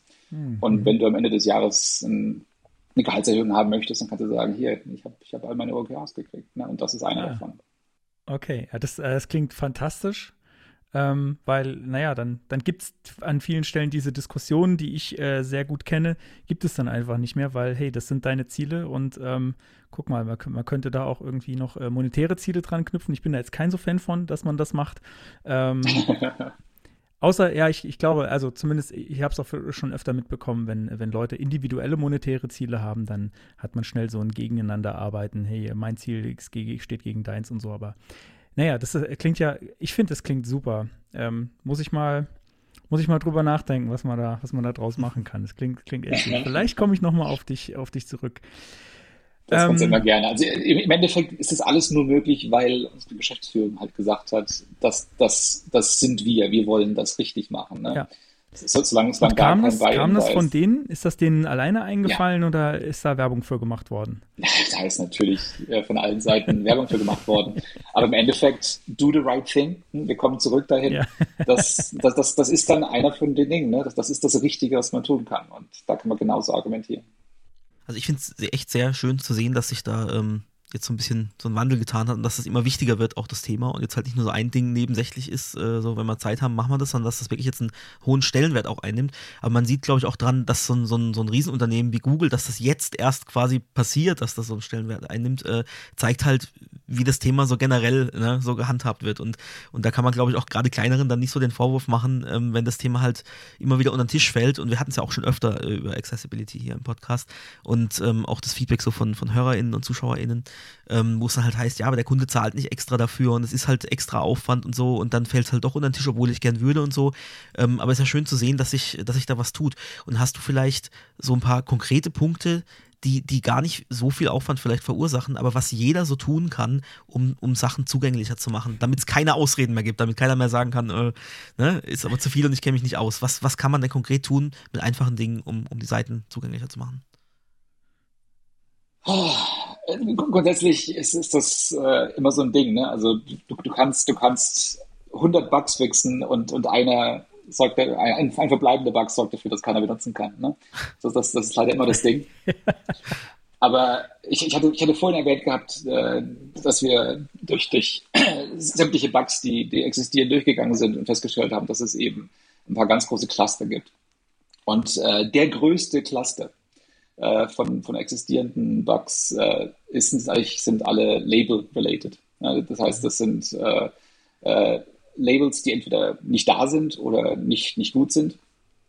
Und äh, wenn du jemanden hast, der gut schreiben kann, dann, dann würde ich den an der Hand nehmen und sagen, hier kannst du mal angucken, wie wir unsere, unsere Accessibility Labeling strukturieren könnten, damit es zum einen eine einheitliche Sprache ist für, für das ganze Produkt und zum anderen, dass wir für jeden Fall äh, mal Labels definiert haben, dass nicht, dass, dass nicht im Endeffekt äh, der, der Engineer, der es dann umsetzt, sagt, hm, schreib das jetzt selber oder noch schlimmer, ich lasse es einfach weg, sondern dass der genau weiß, für den Fall, für dieses Label muss ich, muss ich diesen Text haben.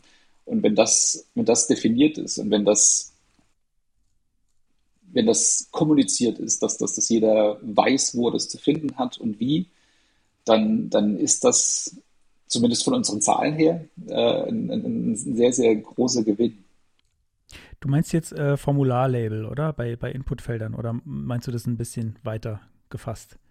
Äh, Formularlabels, ja, aber äh, die Labels, die, die dann eher äh, dazu tendieren zu fehlen oder falsch sind, sind dann sowas wie äh, ein, ein Icon-Button. Ne, du, hast, du hast einen Button mit einem mhm. Plus drauf und im schlimmsten Fall hat der überhaupt keinen Text und dann ist das einfach nur dein, dein Screen oder sagt dann einfach nur Button und du denkst, ja, genau. ja viel Glück, ich mal gucken. Äh, oder oder dein, dein, dein Engineer hat halt gesagt, da ist ein Plus drauf, ich, ich schreibe mal Plus. Ja, dann ist das halt, dann ist er, dann ist da schon mal ein bisschen, ein bisschen mehr, aber gut ist es noch lange nicht. Und wenn du dann eben einen, einen, einen guten Schreiber hast, einen guten Texter hast, der dann sagt, Element hinzufügen oder noch besser, welches konkrete Element. Ne?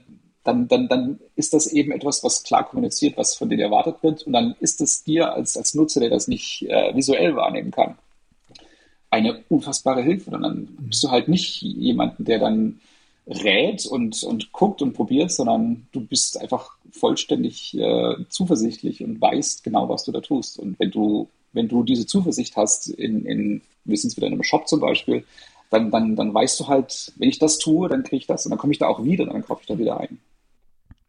Ja, da sprichst du was Gutes an. Ähm, ich glaube, dass es nämlich auch nicht nur das Engineering ist, was da was lernen muss, sondern auch ähm, die UX-Leute jetzt ganz im, im allgemeinsten Sinne, weil das nämlich, da geht es nämlich um ähm, Labels für Dinge, die eigentlich unsichtbar sind. Also ich habe, ja, sieht man doch, doch hier ein Plus, ist doch klar, was da passiert, ne?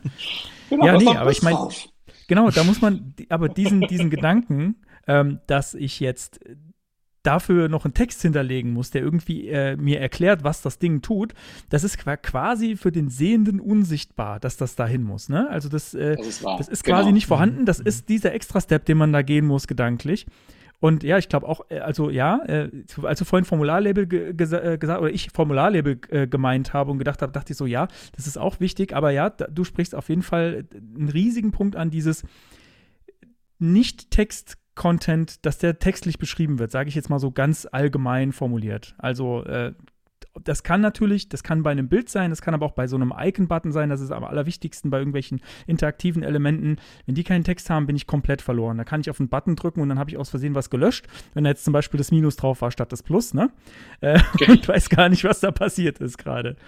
Genau. Also ja, kann ich auf jeden Fall unterschreiben, das ist ein Riesenpunkt und äh, interessant, dass ihr da auch irgendwie äh, Zahlen zu habt und Statistik zu gemacht habt. Ähm, Das ist auf jeden Fall äh, interessant. Also soweit äh, war ich jetzt bei keinem Projek noch bei keinem Projekt, dass ich wirklich eine Statistik, Statistik dazu gemacht habe, welche Fehler am häufigsten auftreten. Ich habe das mehr so äh, nach Gefühl mal gemacht und da ist dann mein Accessibility Cheat Sheet äh, draus entstanden, so nach dem, was mir, was mir Ja. gefühlt am häufigsten über den Weg läuft. Ähm, weil ich meine, äh, umfassend Accessibility perfekt zu machen, ist äh, entweder extrem aufwendig oder wenn, wenn nicht sogar fast unmöglich. Ähm, und von daher sind meistens sind die Cluster, aber, also ich sag mal so, die haben sehr dicke Ausschläge. Ja, es gibt, gibt sehr äh, Themen, die viel, viel, viel häufiger auftauchen, Probleme, die viel häufiger auftauchen als andere. Und das ist auf jeden Fall eins von den größten, würde ich auf jeden Fall unterschreiben. Ja, es ist halt das, das was den, das, das, das am schwierigsten ist für, für eine einzelne Person zu reproduzieren. Ne? Gut, gut, gut Texte schreiben ist etwas, das, das die, die wenigsten können, aber die wenigsten wissen, dass es nicht können. Und das, das ist halt eine, eine Fähigkeit, die man am besten jemanden hat, der das, der das kann. Aber das dann für alle zu machen, ist halt etwas, was dann sehr schlecht skaliert. Ja. Und das ist tatsächlich was, wa- wie du angesprochen hast, was oft tatsächlich bei den Developern landet. Die nämlich dann sagen, also der Developer, der sich mit Genau. Accessibility auskennt, der sagt, hm, da fehlt jetzt noch ein Text, den habe ich aber im Design gar nicht drin, den muss ich mir jetzt irgendwie ausdenken. Und äh, das ist dann, und das sehe ich auch bei mir so, ich meine, man macht sich da schon ein bisschen Gedanken, aber auch eher Glückssache, ob das jetzt wirklich der optimale Text ist. Also äh, vielleicht zielst du da auch schon ein bisschen Richtung UX-Writer. Äh, das haben wir Ja, jetzt, genau. das kenne ich jetzt bei uns in der Firma auch, glaube ich, noch nicht. Das ist auch eher noch eine neuere Disziplin ähm, als der UX-Engineer oder mir zumindest äh, nicht so lange bekannt. Ähm, ja, aber es ist, glaube ich, genau diese Richtung. Leute, die, die extra, die, die, ja, die sehr gut texten können, aber auch ähm, das UX äh, im, im Blick haben.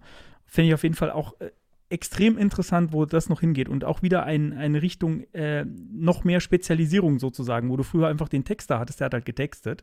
Brauchst du jetzt den Texter äh, für UX und nicht nur der Artikel äh, und, und Button-Texte schreibt, sondern der halt sich auch überlegt, hm, da muss vielleicht noch was hin, was vielleicht unsichtbar ist für, für den Screenreader oder so. Er ist auf jeden Fall eine neue, interessante Disziplin, ja. Hilft Ja, dir das jetzt genau. schon, Konstantin? Wollte ich Ja, ja, fragen. auf jeden Fall. Da waren jetzt schon ein paar Sachen dabei, ja. Mhm. Also wenn euch was, was- noch, noch mehr einfällt, gerne her damit. Das sind äh, sicherlich alle. Guck dir mein Cheat an. Ja, Arbeitet es einfach durch. ja gut, dann, dann können wir bei allem sagen, könnt, liest ja den Artikel durch äh, aus den Shownotes. Einfach nur die äh, Ja. Web Content Accessibility Guidelines 2.1 Ja, wir wollen ja hier drüber sprechen. Wir wollen ja hier. Ist, kein- ist, ist kein Problem. Einfach nur die Guidelines Ja, ja, implementieren. klar. Read the fucking manual, sage ich dazu nur. Okay, Chapeau, Chapeau. Oder Touché, besser gesagt. ja, wir sind jetzt, jetzt, jetzt haben wir jetzt haben wir es wieder ausgeglichen. So, Bier ist leer, ich bin in Fahrt, jetzt kann ich noch Mate trinken. Ähm, okay, also dann kann ich, kann ich deinen Punkt abhaken, Konstantin. Ja. Dann würde ich nämlich äh, zum letzten, oder zumindest zu meinem letzten Punkt kommen, ähm, aus der Accessibility-Fragerunde, nämlich, oh, jetzt, jetzt kommt wieder, Achtung. Wow. Der war laut. Yes. Der war laut. Ja. Sehr gut, also. Äh, Dirk ist beim zweiten Bier jetzt. Oh, das ist, glaube ich, schief gegangen. Haben ein bisschen Ähm, Wildschwung gehabt. ähm, du hast gesagt, ihr habt Zahlen. Ähm, wie habt ihr die erfasst? Vielleicht noch mal ganz kurz. Äh, wei- wei- kannst du mir das sagen? Darfst du mir das sagen? Also die Zahlen zu den, Äh, zu die- den die- Problemen. Habt ihr das einfach manuell gemacht? Ihr habt einfach lauter Tickets aufgemacht und dann die gelabelt und dann geguckt, wie viel sind's? Oder?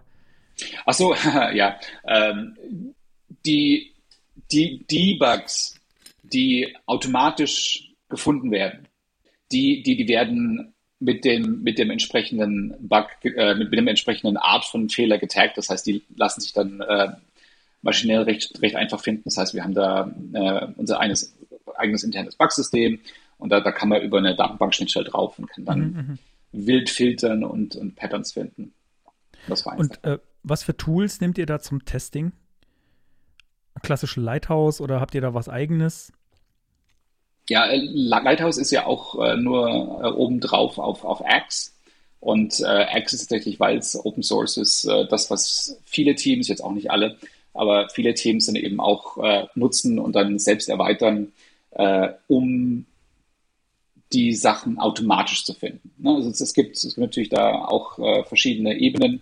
Wir, wir, wir arbeiten eng zusammen mit, mit den Product-Teams und sorgen dafür, dass die zum einen erstmal ein gutes Setup haben, dass sie diese, diese, diese Bugs, die man automatisch finden kann, dass man die dann auch findet und, und äh, entsprechend niedermetzelt.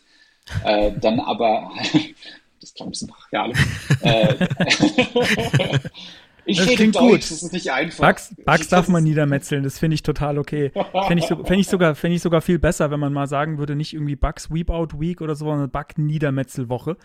Ja, ich glaube, das ist glaube ich jetzt auch. Ja, schreibt, ja ich, ich habe ihren Bug nieder, niedergemetzelt.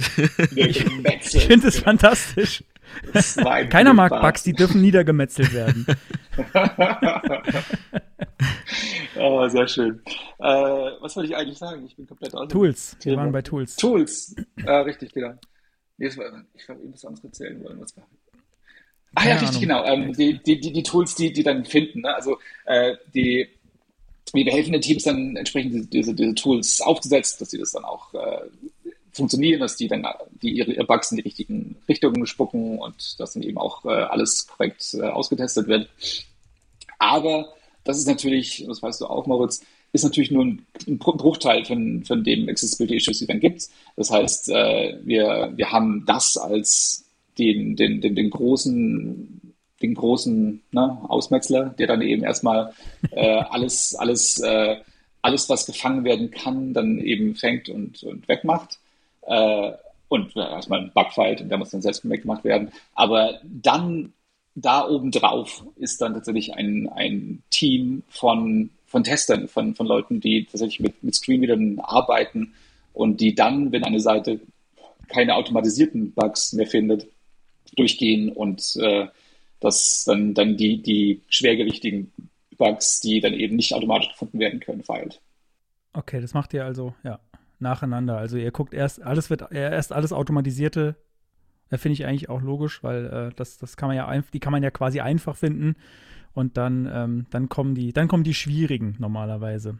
Ne? Ich finde Ja, nämlich, also ist das, was man. einfach und, und B billig. Ne? Also du, du willst ja nicht, dass, Ja. dass, dass da, es ist, sind wir ehrlich, es, es gibt nicht so viele Leute, die das, die das tun können. Ne? Es ist eine, eine, eine, eine, eine, eine rare äh, Menge von Leuten und die will man natürlich nicht äh, damit beschäftigen, dass sie den ganzen Tag Labelbugs feiern, sondern das, das kann Ja, dann eben klar. auch äh, ein automatisiertes Tool machen, sondern die, die Leute, die das, die das können, die das verstehen, die einen Screenreader bedienen können, was, was wirklich ein verdammtes Skill ist, dass das nicht einfach ist, Ja, äh, dass die Leute dann eben hingehen und sagen, okay, die, die Seite hat keine von den Fehlern mehr, die, die äh, einfach so weg können und die können dann hingehen und sagen, okay, wenn ich von hier nach da navigiere, dann, dann brauche ich zu viele Tabs. Äh, das könnte man umarbeiten in, in etwas, das mit, äh, mit Cursor-Tasten funktioniert, statt einem weiteren Tab.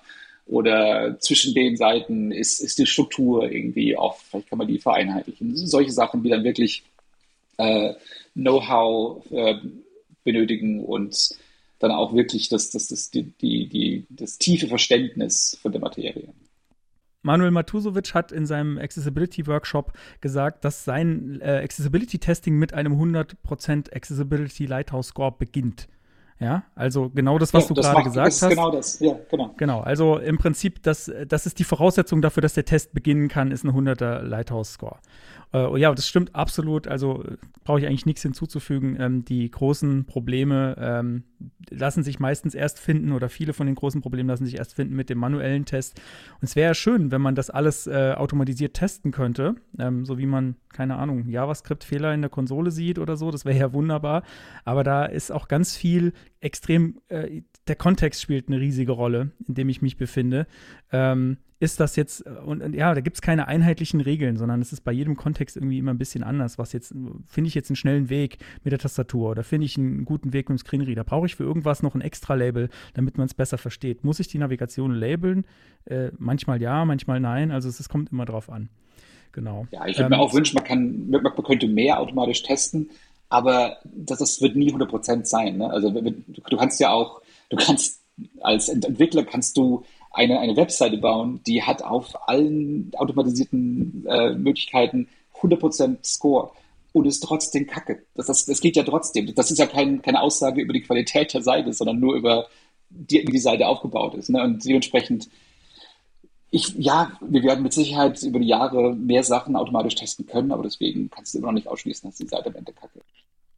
Bin da mal gespannt, ob da irgendwie äh, AI irgendwas noch bringen wird. Ähm, ob es da irgendwann mal Das würde mich überhaupt gibt. nicht wundern, ja. Ja, also das, also da wird bestimmt schon dran gearbeitet. Ich weiß es tatsächlich jetzt nichts Konkretes, aber äh, fände ich tatsächlich äh, interessanten Use Case und wäre mal gespannt, ob das irgendwie noch da was leisten kann. Es, äh, es wäre schön und wünschenswert, ne, dass so, so Toolkits irgendwie, ähm, ja, auch Open Source vielleicht äh, zur Verfügung gestellt werden. Einfach, ähm, weil, ja, dann, dann, dann fallen auch diese Ausreden weg. So, ich kann es nicht, ich weiß ja gar nicht, worauf ich achten muss und so. Ne, wenn ich ein Tool habe und das äh, jage ich drüber und wenn das nur wenn es nur 20% von dem erwischt, ja, was tatsächlich äh, äh, Vorteile bringt, dann ist schon so viel gewonnen für die Leute, die drauf angewiesen sind. Und das, selbst Das ist 1% würde ja teilweise schon reichen. Die wären ja schon froh, wenn, wenn, wenn die Seiten äh, halbwegs funktionieren, wahrscheinlich oft. Ne?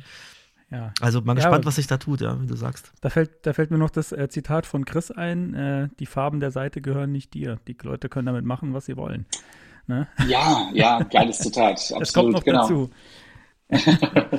ähm, zu den Tools noch ganz kurze Mini-Abschlussfrage.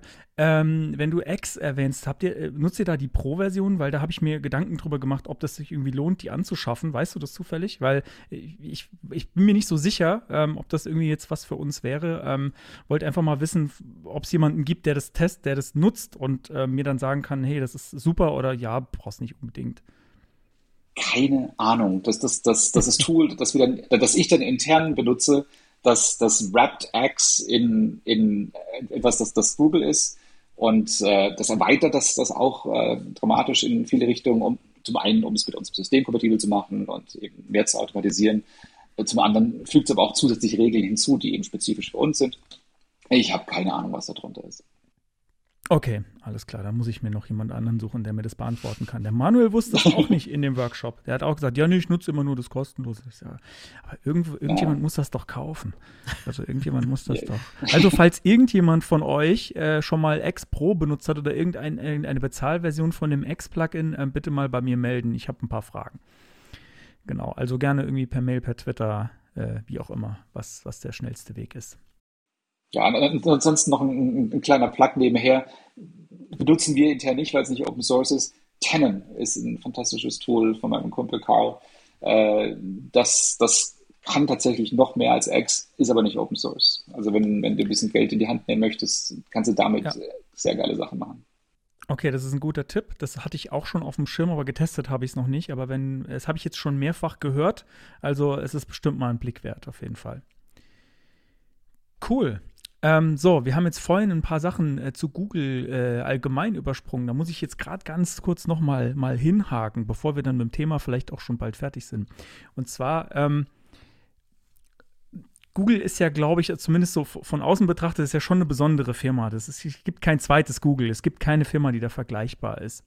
Und ähm, du hast ja auch schon woanders gearbeitet. Du kennst ja auch schon so ein bisschen den Arbeitsalltag aus anderen Firmen. Mhm. Was würdest du sagen, ähm, sind so die, die Hauptunterschiede der Arbeit bei Google im Vergleich zum Rest sozusagen, aus, aus deiner Erfahrung? Ah, ja, ja, also der, der, der, der größte Unterschied ist wahrscheinlich zwischen meiner Agenturzeit und, und, und Google jetzt. Ne? Also äh, ich denke wahrscheinlich viele Leute, zuhören, werden wahrscheinlich in einem vergleichbaren Ding sein.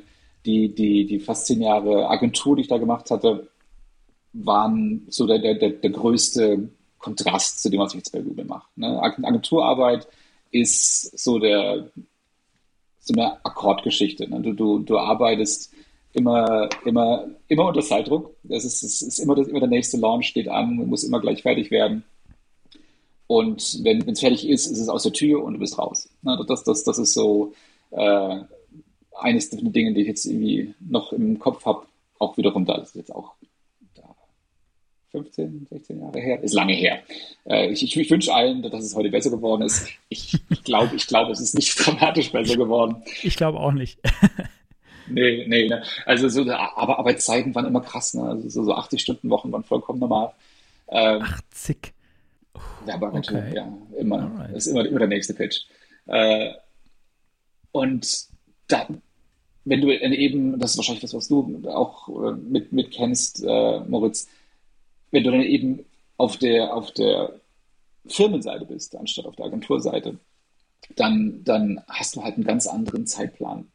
Äh, du, du bist halt nicht derjenige, der dann irgendwie heute um irgendwas pitcht, um es dann morgen zu launchen, sondern äh, sinnvollerweise, hoffentlich, äh, wünsche ich jedem, äh, ist der gesamten Firma halt bewusst, dass, dass, wenn du das richtig machen willst und das gut machen willst und dass am Ende was rauskommt, was die Leute auch benutzen wollen, dass dann da halt auch entsprechend Zeit für investierst. Und äh, die, die Menge von, von Zeit, die, die jetzt äh, in ein Produkt investiert wird auf, auf Google-Seite im Vergleich zu Agenturseite, der Vergleich hinkt dramatisch, aber es, wir reden halt von, von Jahren gegenüber Wochen. Ne? Und mhm, äh, wow. dementsprechend kannst du halt einen ganz anderen Ansatz fahren. Äh, dann kommt noch dazu, dass, dass ich natürlich jetzt auch jetzt äh, nicht auf der Engineering-Seite bin, sondern eben auf, auf meiner eigenen Seite äh, und dann eben nicht äh, da ganz am Ende, das ist, das ist mit so einer der Gründe, habe ich am Anfang nicht erwähnt, mit einer der Gründe, die mich, die mich für, für, für das Leben jetzt irgendwie als UX-Ingenieur komplett rumgetan haben. Ne? Eines, eines von den schwersten Sachen äh, für mich war, der, die, die, dieses, dieses Ego-Streicheln aufzugeben, zu sagen, hier, der, der Code, der da online ist, ich habe den geschrieben. Ne? Das, das, das, das, das ist was, äh, was am Anfang wehtut. Ne? Das, ich ich habe schon seit zehn Jahren nichts mehr gelauncht, dass das, das live ist. Ne? Das mhm. ändert sich jetzt auch wieder mit, mit der Accessibility-Arbeit. Die Sachen, die jetzt accessible werden, das bin ich. Aber das, das äh, alles dazwischen, das blieb alles drin. Ne? Also das, das meiste war Prototype, Throwaway Code und Intention, intentionell, was ist das deutsche Wort? Mit, mit, mit, mit Absicht. Ja, ja genau. Mit, mit Absicht so gemacht, dass es eben nicht gelauncht werden muss. Der, der, der Code ist absichtlich so geschrieben, dass er eben extrem schnell geschrieben werden kann den willst du so nicht launchen. Der ist grusig, mhm. aber er funktioniert genau dafür, was er sein soll. Ist er halt sehr, sehr geil. Und äh, das ist so, wenn man da einmal losgelassen hat, ist das tatsächlich äh, eine sehr befreiende Sache, weil ich kann mich halt auf ganz andere Sachen konzentrieren, als darauf, dass jetzt der, der, der Code, der jetzt gerade auf dieser Webseite launcht, perfekt genau richtig aussieht. Dafür kann ich dann eben dafür sorgen, dass, dass äh, die Leute, mit denen ich zusammenarbeite, die den Code launchen, nur einmal den Code so schreiben müssen, dass er richtig geil funktioniert, weil ich dafür gesorgt mhm. habe, dass ich alle Möglichkeiten, denen der nicht gut funktioniert, ausgeschlossen habe. Ja? Das, das, das, ja. das, sind, das ist so eine ganz, ganz andere Denke.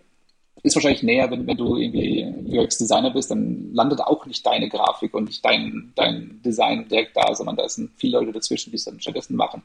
Aber du bist derjenige, der verantwortlich ist, dass es geil ist.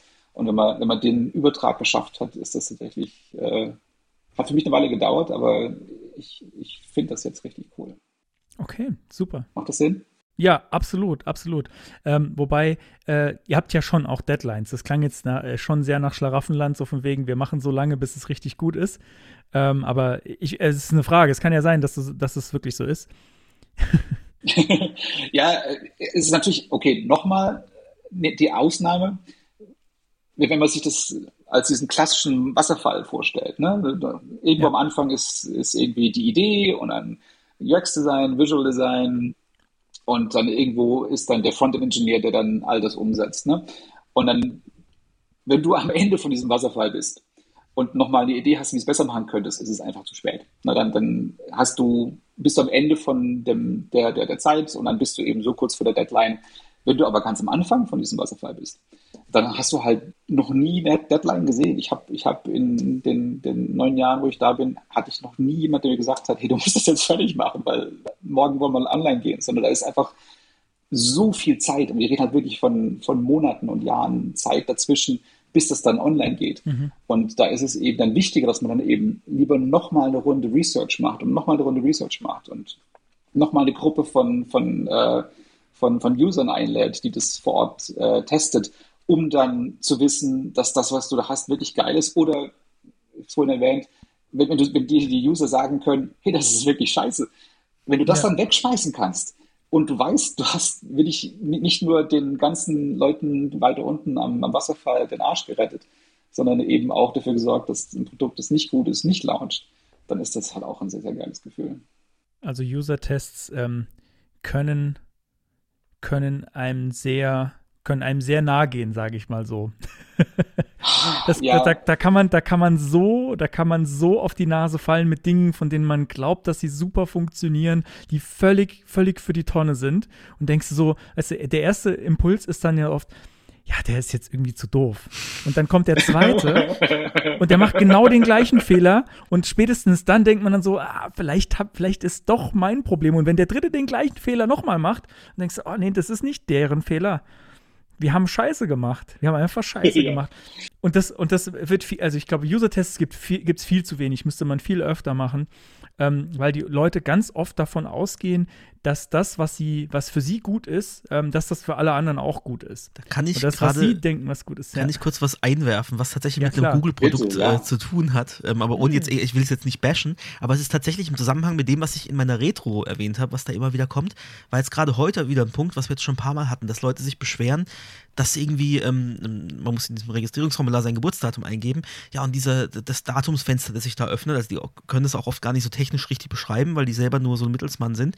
Ähm, das wäre das ist so kompliziert, man muss beim Geburtsjahr muss man ja ewig zurückscrollen und so, man kann das gar nicht händisch eingeben und so.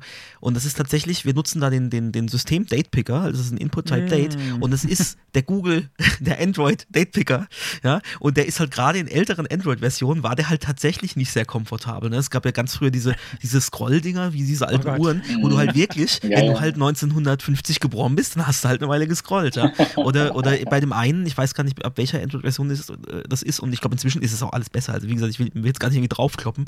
Ähm, aber da steht einfach nur, da steht nur links oben das, die Jahreszahl. Und wenn du das nicht weißt, dass du da draufklicken kannst, dann klickst du dich Monat für Monat zurück. Und das Ja, wissen ja. tatsächlich ganz viele Leute nicht. Und ich, meine Reaktion ist dann auch so, ja, aber wenn man das lange nutzt, weiß man das doch, das ist doch intuitiv. Aber klar, für mich ist es intuitiv, aber die Endnutzer, die halt irgendwie vielleicht auch irgendwelche 60, 70-Jährigen äh, sind, die, die dann da stehen und sich registrieren, die, die sind nicht so technisch drin und die wissen das nicht. Ja, die sind nicht so. Mhm. Und die haben im. Zweifelsfall halt auch, auch kein, kein, kein Device, das jetzt das lateste Android fährt. Ja, sondern ja, da ist genau, halt dann genau. irgendwie so ein Samsung-Ding drin, das Und das sind auch noch ausgerechnet auf die, deren Geburtsdatum so weit zurückliegt. Also ich durfte vor kurzem auch mal wieder Geburtsdaten zurückscrollen Mhm. und das war aber was, äh, das war was von Hand implementiertes. Äh, ich weiß noch, auf meinem Handy habe ich das dann gemacht.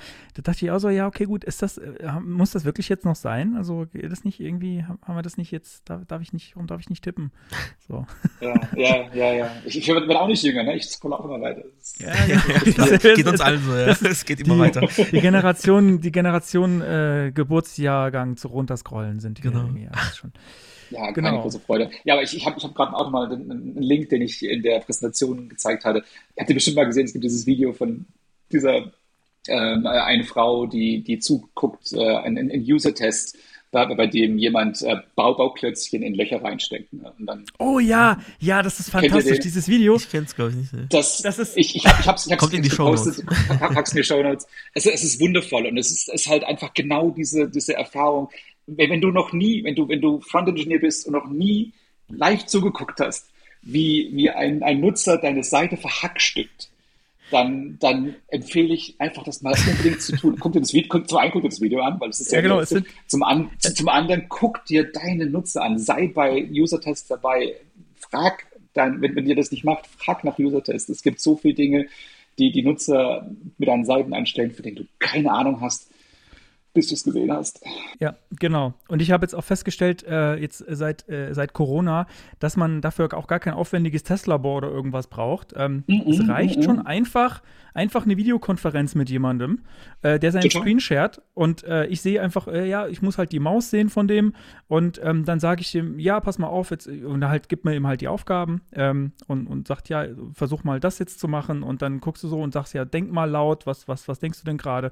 Und alleine das reicht schon aus. Das haben wir ein paar Mal gemacht. Das war, das war so gut. Da haben wir so viele Probleme noch entdeckt, die, die wir überhaupt nicht gesehen haben. Einfach nur mit, Total. lass uns mal eine kurze Videokonferenz machen. Hier hast du den Link, teil mal deinen Screen, lass mich mal dabei zugucken, wie du klickst. Ähm, alleine das, das kann wirklich jeder machen. Das, die, die Möglichkeiten, die technischen dazu hat wirklich jeder heutzutage. Gibt keine Vor allem nach den letzten zwei Jahren. Ja, genau. Jetzt, hat, jetzt kann wirklich jeder Videoconferencing und hat irgendein Tool mit Screensharing. Also äh, kein Problem. Und das Ganze zeichnest du auf, dann kannst du es dir hinterher nochmal angucken und dann machst du am besten alles besser und ärgerst dich nicht so viel, dass du Fehler gemacht hast, weil das, die macht jeder an der Stelle. Das ist, glaube ich, ganz normal. Ja, total. Es ist wichtig, ist einfach, dass Fehler machen vollkommen okay. Fehler dann launchen ist ein anderes Problem. ja, ist gut. Das, das, das, wird, das wird der Titel der Sendung. Fehler machen, okay, Fehler launchen. Fehler launchen nicht okay. Okay. Sehr schön. Schlusswort. Konstantin. Gut, das, das waren die harten, die harten Fakten und wieder viel äh, wissenswerter Input. Jetzt darf ich wieder, bin ich wieder fürs Geplänkel zuständig. Ah, Genau. Kommt noch ein bisschen Und geplänkel. zwar hätte mich interessiert, gibt es irgendwelche, also so generell äh, Silicon Valley und, und, und so große Unternehmen, die sind ja immer mit so ein bisschen Mythos umgeben und äh, wenn man, wenn man selber diese Welt nicht kennt, gibt es irgendwie äh, Fragen, die dir ständig gestellt werden oder gibt es irgendwelche Mythen über die Arbeit äh, bei Google, die, die überhaupt nicht stimmen oder vielleicht auch tatsächlich stimmen? Irgendwas, was, die, was du ständig gefragt wirst? es, also, Von es, mir zum Beispiel. weiß ich nicht, wir waren in Holland, ich weiß nichts mehr. Äh, Müssen wir das schneiden? Nein, das natürlich nicht. Was ist denn daran verwerflich? wir haben Bier getrunken. Ja, wir und Steak Bier gegessen oder Das irgendwas, ist ne? stimmt. Wir- Das war wir getrunken Genau. und teures Steak gegessen, ja. Ja, nee, äh, also e- eine Sache, die ich ausschließlich in Deutschland gefragt wurde, mehrfach und auch immer wieder, ist solche, solche Witzenkommentare wie, ja, ich, ich bin der und der und ich mache das und das, aber das weißt du ja schon, du arbeitest bei Google. Also dieses, dieses, dieses, dieses ur- uralte, ich weiß nicht, wo das herkam, Klischee, dass das, das Google ja alle überwachen. Ich habe das Gefühl, dieses, dieses, dieses, dieses, äh, dieses Gefühl ist immer noch da und die Leute glauben das. Und ich habe keine Ahnung, wo das herkommt, weil Aber es Äh, korreliert wir- damit, dass wir hier kein Street View haben wahrscheinlich. Ja, stimmt, stimmt. Das, ja, ja, das, das könnte genau damit zu tun haben. Ne? Ah, na, es ist, es ist, es ist wirklich weird. Äh, um einfach nochmal von einer Minute zurückzuspulen, wenn wir keine User-Tests machen, wissen wir auch nicht, was ihr macht. Insofern, ne, das, das so viel zu diesem Mythos. Ja, sonst noch irgendwas. Ansonsten, Äh, habt ihr, genau, habt ihr, habt ihr äh, Massagestudio bei euch? Fangen wir Oh, an. ja. Ich, ja, habt ihr? ja, oh ja. Siehst, du da, das ist einfach alles wahr. Kostenlos Ja, wahrscheinlich es auch. alles, alles wahr. Alles ja, nee, wahr. also, Also, du, du hast bestimmt irgendwie die, die Internship mal geguckt, das ist dieser Film von vor, weiß nicht, 10, 12 Jahren. weiß ich, Zehn Jahren. weiß ich gar nicht. Nee, das, das sind einfach nur Gerüchte, die ich im Kopf habe. Deswegen, ähm, ja, wie, wie ist das? Wie ist das mit, äh, mit, mit Verpflegung, irgendwie Kantine und sowas? Ist das irgendwie auch mit, mit drin? Oh ja, oh ja, also das, das, das, äh, die, die, Ihr müsstet den Blick dazu sehen, ist- den sehen ist wir jetzt nur ist wir. Ja? Ah, ich glaube, man hat es auch schon ganz gut gehört. Ihr, ihr könnt euch vorstellen, wie sehr ich es vermisse, nicht ins Büro gehen zu dürfen, Mhm. weil Mhm. all diese tollen Sachen im Büro sind. Ne? Also wir haben, wir haben tatsächlich fantastische Köche, das, das sind Sterneköche. Die, die, die, die, machen, die machen das Essen für dich und das, das Essen ist fantastisch und sehr vielfältig. Wir haben da diverse Restaurants in den diversen Bü- Büros, nach, je nach, nach Sparte. Es gibt eins, wo du Sushi isst, es gibt eins, wo du zum Steakessen hingehst. Das, das, das gibt es tatsächlich alles. Ne? Ähm, wir haben Massagen, wir haben, wir kriegen diverse Dinge umsonst. Das ist wundervoll. Bällebad. Aber jetzt bin ich auch seit zwei Jahren zu Hause. Ne? ja, klar. Ganz wichtig, das allerwichtigste Bällebad. Bällebad, äh, ja, gibt's. Saß schon drin. Jawohl. Okay. Super. Jetzt wirklich. Ist kein Scherz. Mhm. Okay. Ja, gut. ja. Rutschen, wir haben Rutschen. Cool. Und äh, ja, was man auch immer wieder sieht, sind, sind, äh, wenn man mal so Fotos von den Büros sieht, ist, dass die einfach nicht so aussehen wie so klassische Büroblöcke, sondern dass so oft das sehr kreativ irgendwie ist. Also irgendwie kreative Formen, kreative Farben, kreativ eingerichtet oder so. Ähm, ja, das, äh, ist, ist bei euch dann auch so oder gibt es gibt bestimmt auch so stinknormale Gebäude bei Google, oder? Gibt's auch, ne? Also ich bin jetzt seit, hab ich gar nicht erwähnt gehabt am Anfang, ich, ich bin jetzt nicht mehr im Silicon Valley. Ich bin seit, äh, seit zweieinhalb Jahren bin ich jetzt in, in der Schweiz, in Zürich. Und äh, da sind wir in einem relativ normalen Gebäude. Äh, wir haben auch die, die anderen Annehmlichkeiten sind alle da, aber da ist dann halt kein Pool nebendran und kein Tennisplatz nebendran und die Dinge, die man jetzt dann im Silicon Valley hat. Ist ja schlimm, Mensch. Ich will gar nicht Kein. Bällebad. Wie, wie, wie, wie, wie ein Tier muss man da arbeiten ohne Bällebad. Ja, fantastisch. Okay. Ja, Ja, Mensch. Jetzt, jetzt Sind wir jetzt tatsächlich schon am. Ende, oder? Vom Themenblock. vom Thema. Ja, vom Thema. Genau. Ich hab noch ganz Angst, es wird zu lang, aber Oder möchtest du noch was, was loswerden, so von dir aus? Probier aus. Das haben wir ja ganz, Nee, ich, ja ich glaube, ganz ich habe soweit alles. Wenn dir noch irgendwas einfällt, frag. Ansonsten. nee, ich Genau, denke, dann- dann können wir tatsächlich zum, zum vorletzten Teil kommen, oder? Okay. genau. Das Geilteil.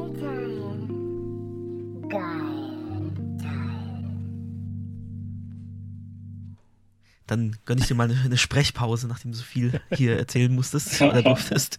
Ähm, und mach mal den Anfang. Ich habe einen Geilteil, das ich jetzt aber nicht selber hier äh, an meinem Laptop aufmachen werde, weil es sehr ressourcenintensiv ist. Es Oh, ist ein, ein. CodePen. Ich, äh, warte, ich poste es auch mal in den. Ah, in ich glaube, das habe ich schon gesehen. Äh, Link. Ja, wahrscheinlich, das ist auch äh, durch die verschiedenen Kanäle gegangen. Wahrscheinlich kennt ihr es beide schon. Ähm, oh nee, ich, ich, es, es ist immer noch weiß. Ich es ist ein, ein CodePen von Ben Evans und der hat äh, CSS-Art ein bisschen auf die Spitze getrieben. Ähm, wie gesagt, nichts für schwache Geräte und wer es jetzt nicht öffnen will oder, oder vielleicht auch für die nicht sehenden äh, ZuhörerInnen, ähm, manchmal eine, eine Beschreibung. Ähm, ich sag mal, äh, kurz zusammengefasst, es ist eine pessimistisch-futuristische Szene. Ein riesiger Roboter mit Saugarmen sammelt Müll vom Boden auf und im Hintergrund äh, stehen zwei Pyramiden, vielleicht äh, von Gizeh oder, oder irgendwo in Mexiko. Ähm, ja, und das ist alles mit, mit HTML-Elementen und CSS gemacht. Das ist jetzt kein, kein One-Element-CSS-Art, was man ja auch gerne mal macht, äh, versucht es zu reduzieren, sondern es ist schon viel HTML auch dabei. Aber es ist jedenfalls ein komplettes Bild äh, gemalt mit reinem, reinem Browser-Magie-Feenstaub.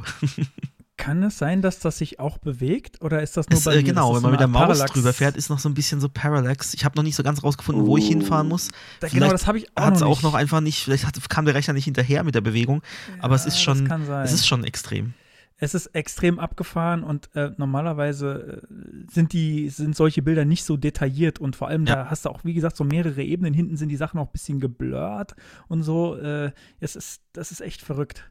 Aber ich ja. glaube auch mein Browser der der der packt es auch nicht so richtig. Also glaub, tatsächlich, nicht so aus, äh, kann mein Handy das soll. besser äh, rendern und schneller rendern als der Laptop Ah. hier. Also vielleicht sollten wir in Zukunft Oh. über, mein, über mein Handy streamen, wenn das irgendwie geht. Ja, genau. Ja, klar, natürlich geht das. Das, äh, das können wir mal machen. Das können wir, in- nehmen wir mal in Stream mit. Mhm. In den nächsten. Gut. Ja. Cool. Ja, das ist mir auch schon über den Weg gelaufen. Das wäre auf jeden Fall äh, auch bei mir ein Geilteil wert gewesen. Wobei ich mich ja kaum traue, in diesem CodePen ähm, den Code richtig anzugucken, weil wenn man das auch noch aufhat, dann wird's, ach du liebe Ja, ich glaube, das also allein- Code-Highlighting alleine bringt die- schon den Browser irgendwie an den Rand des die, Wahnsinns. Liste, die Liste der Variablen der CSS war, nee, es war das SCSS, glaube ich, ne? Mhm. Äh, ist schon sehr lange, geht schon irgendwie weiter. Moment, die Variablen hören auf bei Zeile 154. und dann geht das eigentliche CSS erst los. Und äh, wow, ja. Okay, und das sind, ach du liebe Zeit. Okay, und man muss dazu sagen, das ist auch noch SAS, ne?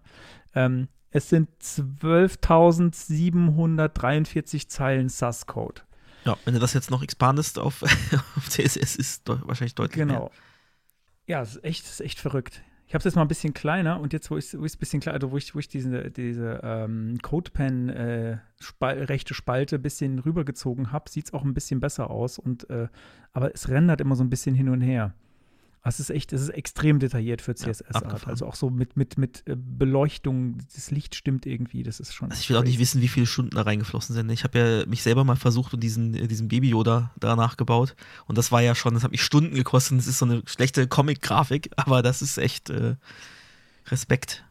Ja, ich, äh, ich warte ja eigentlich nur drauf, dass äh, mal jemand einen Generator für sowas baut oder vielleicht ist das der Beweis, dass es den Generator schon gibt und das ist nur der Output. Ich würde es mir wünschen. Ich gucke es mir gerade an. Das, das, das willst du eigentlich niemandem zumuten, Nee, das ist Ja, oder, oder er hat einfach echt viel Zeit. Wenn es so während Corona jetzt entstanden. Ja, aber nee, so ist das, so ist das ja bei Kunst ja oft, dass sie, dass sie dadurch entsteht durch den, durch den Prozess, gar nicht mal durch das Ergebnis an sich. Wenn ich mir das jetzt angucke, ja, so ein Bild im Web zu finden, kein Problem. Aber das mit CSS zu bauen, ist einfach verrückt. Ich meine, es gibt ja auch Leute, die, äh, die, mal, die malen Bilder mit dem Kugelschreiber mit Punkten. Mhm. Also, äh, oder, oder bauen Skulpturen aus Streichhölzern oder keine Ahnung. Da geht es ja echt wirklich oft um den Prozess. Und das ist ja in dem Fall auch einfach verrückt. Und warum? Ich würde würd nicht ausschließen, dass sich jemand drei Wochen, vier Wochen hinsetzt und sowas macht. Oder noch länger, keine Ahnung. Wäre wär mal interessant, vielleicht gibt es einen Artikel dazu irgendwo, ähm, wo würde mich echt mal der, der Prozess interessieren, wie die Person das gemacht hat. Kannst du ja mal fragen. Ich, ich poste den Twitter-Link äh, von seiner, seinem Profil auch rein. Dann kannst du ihn mal anschreiben. Ja, ich bin immer der, der die Leute anschreibt und Sachen fragt. Geld, Dirk. ja, ich wollte gerade sagen, willst du bei Der uns im Dirk- Podcast mitmachen? Der zum Dirk und Beispiel? ich, wir haben, wir, haben, wir haben da so eine Historie. Ach so, okay, okay. Ja. Da reden wir im Anschluss nochmal drüber. Das ist nichts für den Podcast. okay. Ja, Ähm, Dirk, du hast auch hat- noch einen Geilteil mitgebracht, ne? Genau. Ja, äh, ich habe, ich weiß nicht, ob es irgendjemand sehen kann. Ich habe hier ein, ein absolut sensationelles T-Shirt an. Äh, das das T-Shirt kommt aus dem äh, Etsy Store von äh, Steve Faulkner, der eine HTML Accessibility Legende ist. Und der hat jetzt angefangen vor, ich weiß nicht, einem halben Jahr, äh, fast fast jeden Tag irgendwie ein neues äh, T-Shirt mit irgendwelchen Accessibility Themes zu launchen. Und da sind absolut fantastische Sachen dabei. Und äh, ich, ich kann diesen Shop absolut nur empfehlen. Und wenn ihr Steve Faulkner noch nicht auf Twitter folgt, macht das sowieso. Ja, er ist fantastisch. Ja, äh, wirklich, absolut fantastisch. Okay. Jetzt kommt das Unvermeidliche. Ja, Mensch. Und ich habe ein bisschen Angst davor. Also ich wollte, ich gerade, hab schon drauf ge- gedrückt aufs Knöpfchen. weil ich jetzt erst, weil ich jetzt erst zum, zum zweiten Mal höre und es ist immer, das ist, also Dirk, Achtung, jetzt kommt was Schlimmes. Oha, oha. Das Ende. Wir haben einen Jingle. Ja, ja. Wir haben einen Endjingle. Ja, wir hatten den bei der letzten Folge schon äh, zum ersten Mal, aber ich habe immer noch ein bisschen Angst davor. Weil er ist ja schon, Ach, ich finde, für, für Improv ist der doch, äh, ist der er doch ganz schon gut sehr geworden, oder? speziell. Bisschen abgefahren, aber ja. Ja, jeder Jingle bei uns klingt ein bisschen anders und das ist unser Endjingle. Ähm, genau. Ich find's klasse. Immerhin einer. Das ist ja schon mal was. Genau, und zwar vollständig. Jeder Und, Programmpunkt und, und, hat als, und als netter Gast musst du das ja eigentlich auch sagen. Ja, genau. Ich lässt dann Wir machen jetzt nochmal genau, zum Ende nochmal einen kleinen Werbeblock. Ähm, schaut auch mal bei Twitch bei uns vorbei, twitch.tv slash wwsiv. Da streamen wir immer mal wieder. Ähm, folgt uns da, dann werdet ihr auch benachrichtigt. Ähm, vielleicht machen wir demnächst auch nochmal einen Twitter-Space. Ich fand das irgendwie ganz interessant. Das war Mhm. nur sehr spontan äh, letztes Mal. Also folgt uns auf jeden Fall auf Twitter. Ähm, dann kriegt ihr das auch mit, wenn, wenn wir das nochmal machen. Ähm, dann dürft ihr vielleicht auch mal was sagen. Bei diesen Twitter-Spaces ist es ja, glaube ich, schon auch so, dass man andere Leute mit auf die Bühne holen kann, die dann auch was sagen. Ich glaube, da passiert relativ viel in den letzten Tagen. Finde ich, finde ich verrückt, was da für Diskussionen stattfinden. So, ich glaube, ich interessante neue Plattform.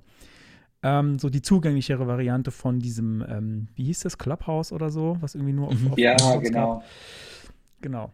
Ähm, ja, das macht ihr und genau, äh, wir würden auch gerne noch ein paar Shirts verkaufen. Also schaut mal in unserem Merch-Shop vorbei, äh, Mhm. wwsiv, äh, doch, äh, genau, machen wir den kurzen Link, wwsiv.de slash merch. Ähm, wir haben ja jetzt auch einen kurzen Link.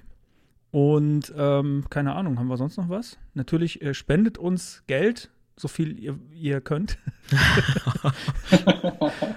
ähm, und keine Ahnung, kommt, hast du noch was Unsympathisches? Also Richtwert ist, glaube ich, so 2% des Monatsgehaltes, ne? Immer ich habe gedacht, den Zehnt. für die Spenden. Achso, den, den Zehnt. Okay. Den Zehnt. Wir, wir verlangen von euch den Zehnt. genau. Ähm, ja, von meiner Seite ist es dann fertig. Konstantin, hast du noch was? Ich habe nichts äh, mehr zu sagen und äh, traditionsgemäß darf der Dirk noch ein letztes Wort an, an alle richten. Ja, danke für die Einladung. Äh, Ich hatte großen Spaß. Äh, Gerne wieder. Wenn ihr Interesse an UX Engineering habt, äh, findet mich auf Twitter. Ich bin da gerne offen für irgendwelche Fragen und Antworten. Und Barrierefreiheit noch viel mehr. Sagt Hallo. Cool. Cool. Schön, dass du da warst. Immer Vielen gerne. Dank. Beim nächsten Mal wieder. Bis bald. Tschüss. Ciao. Ciao.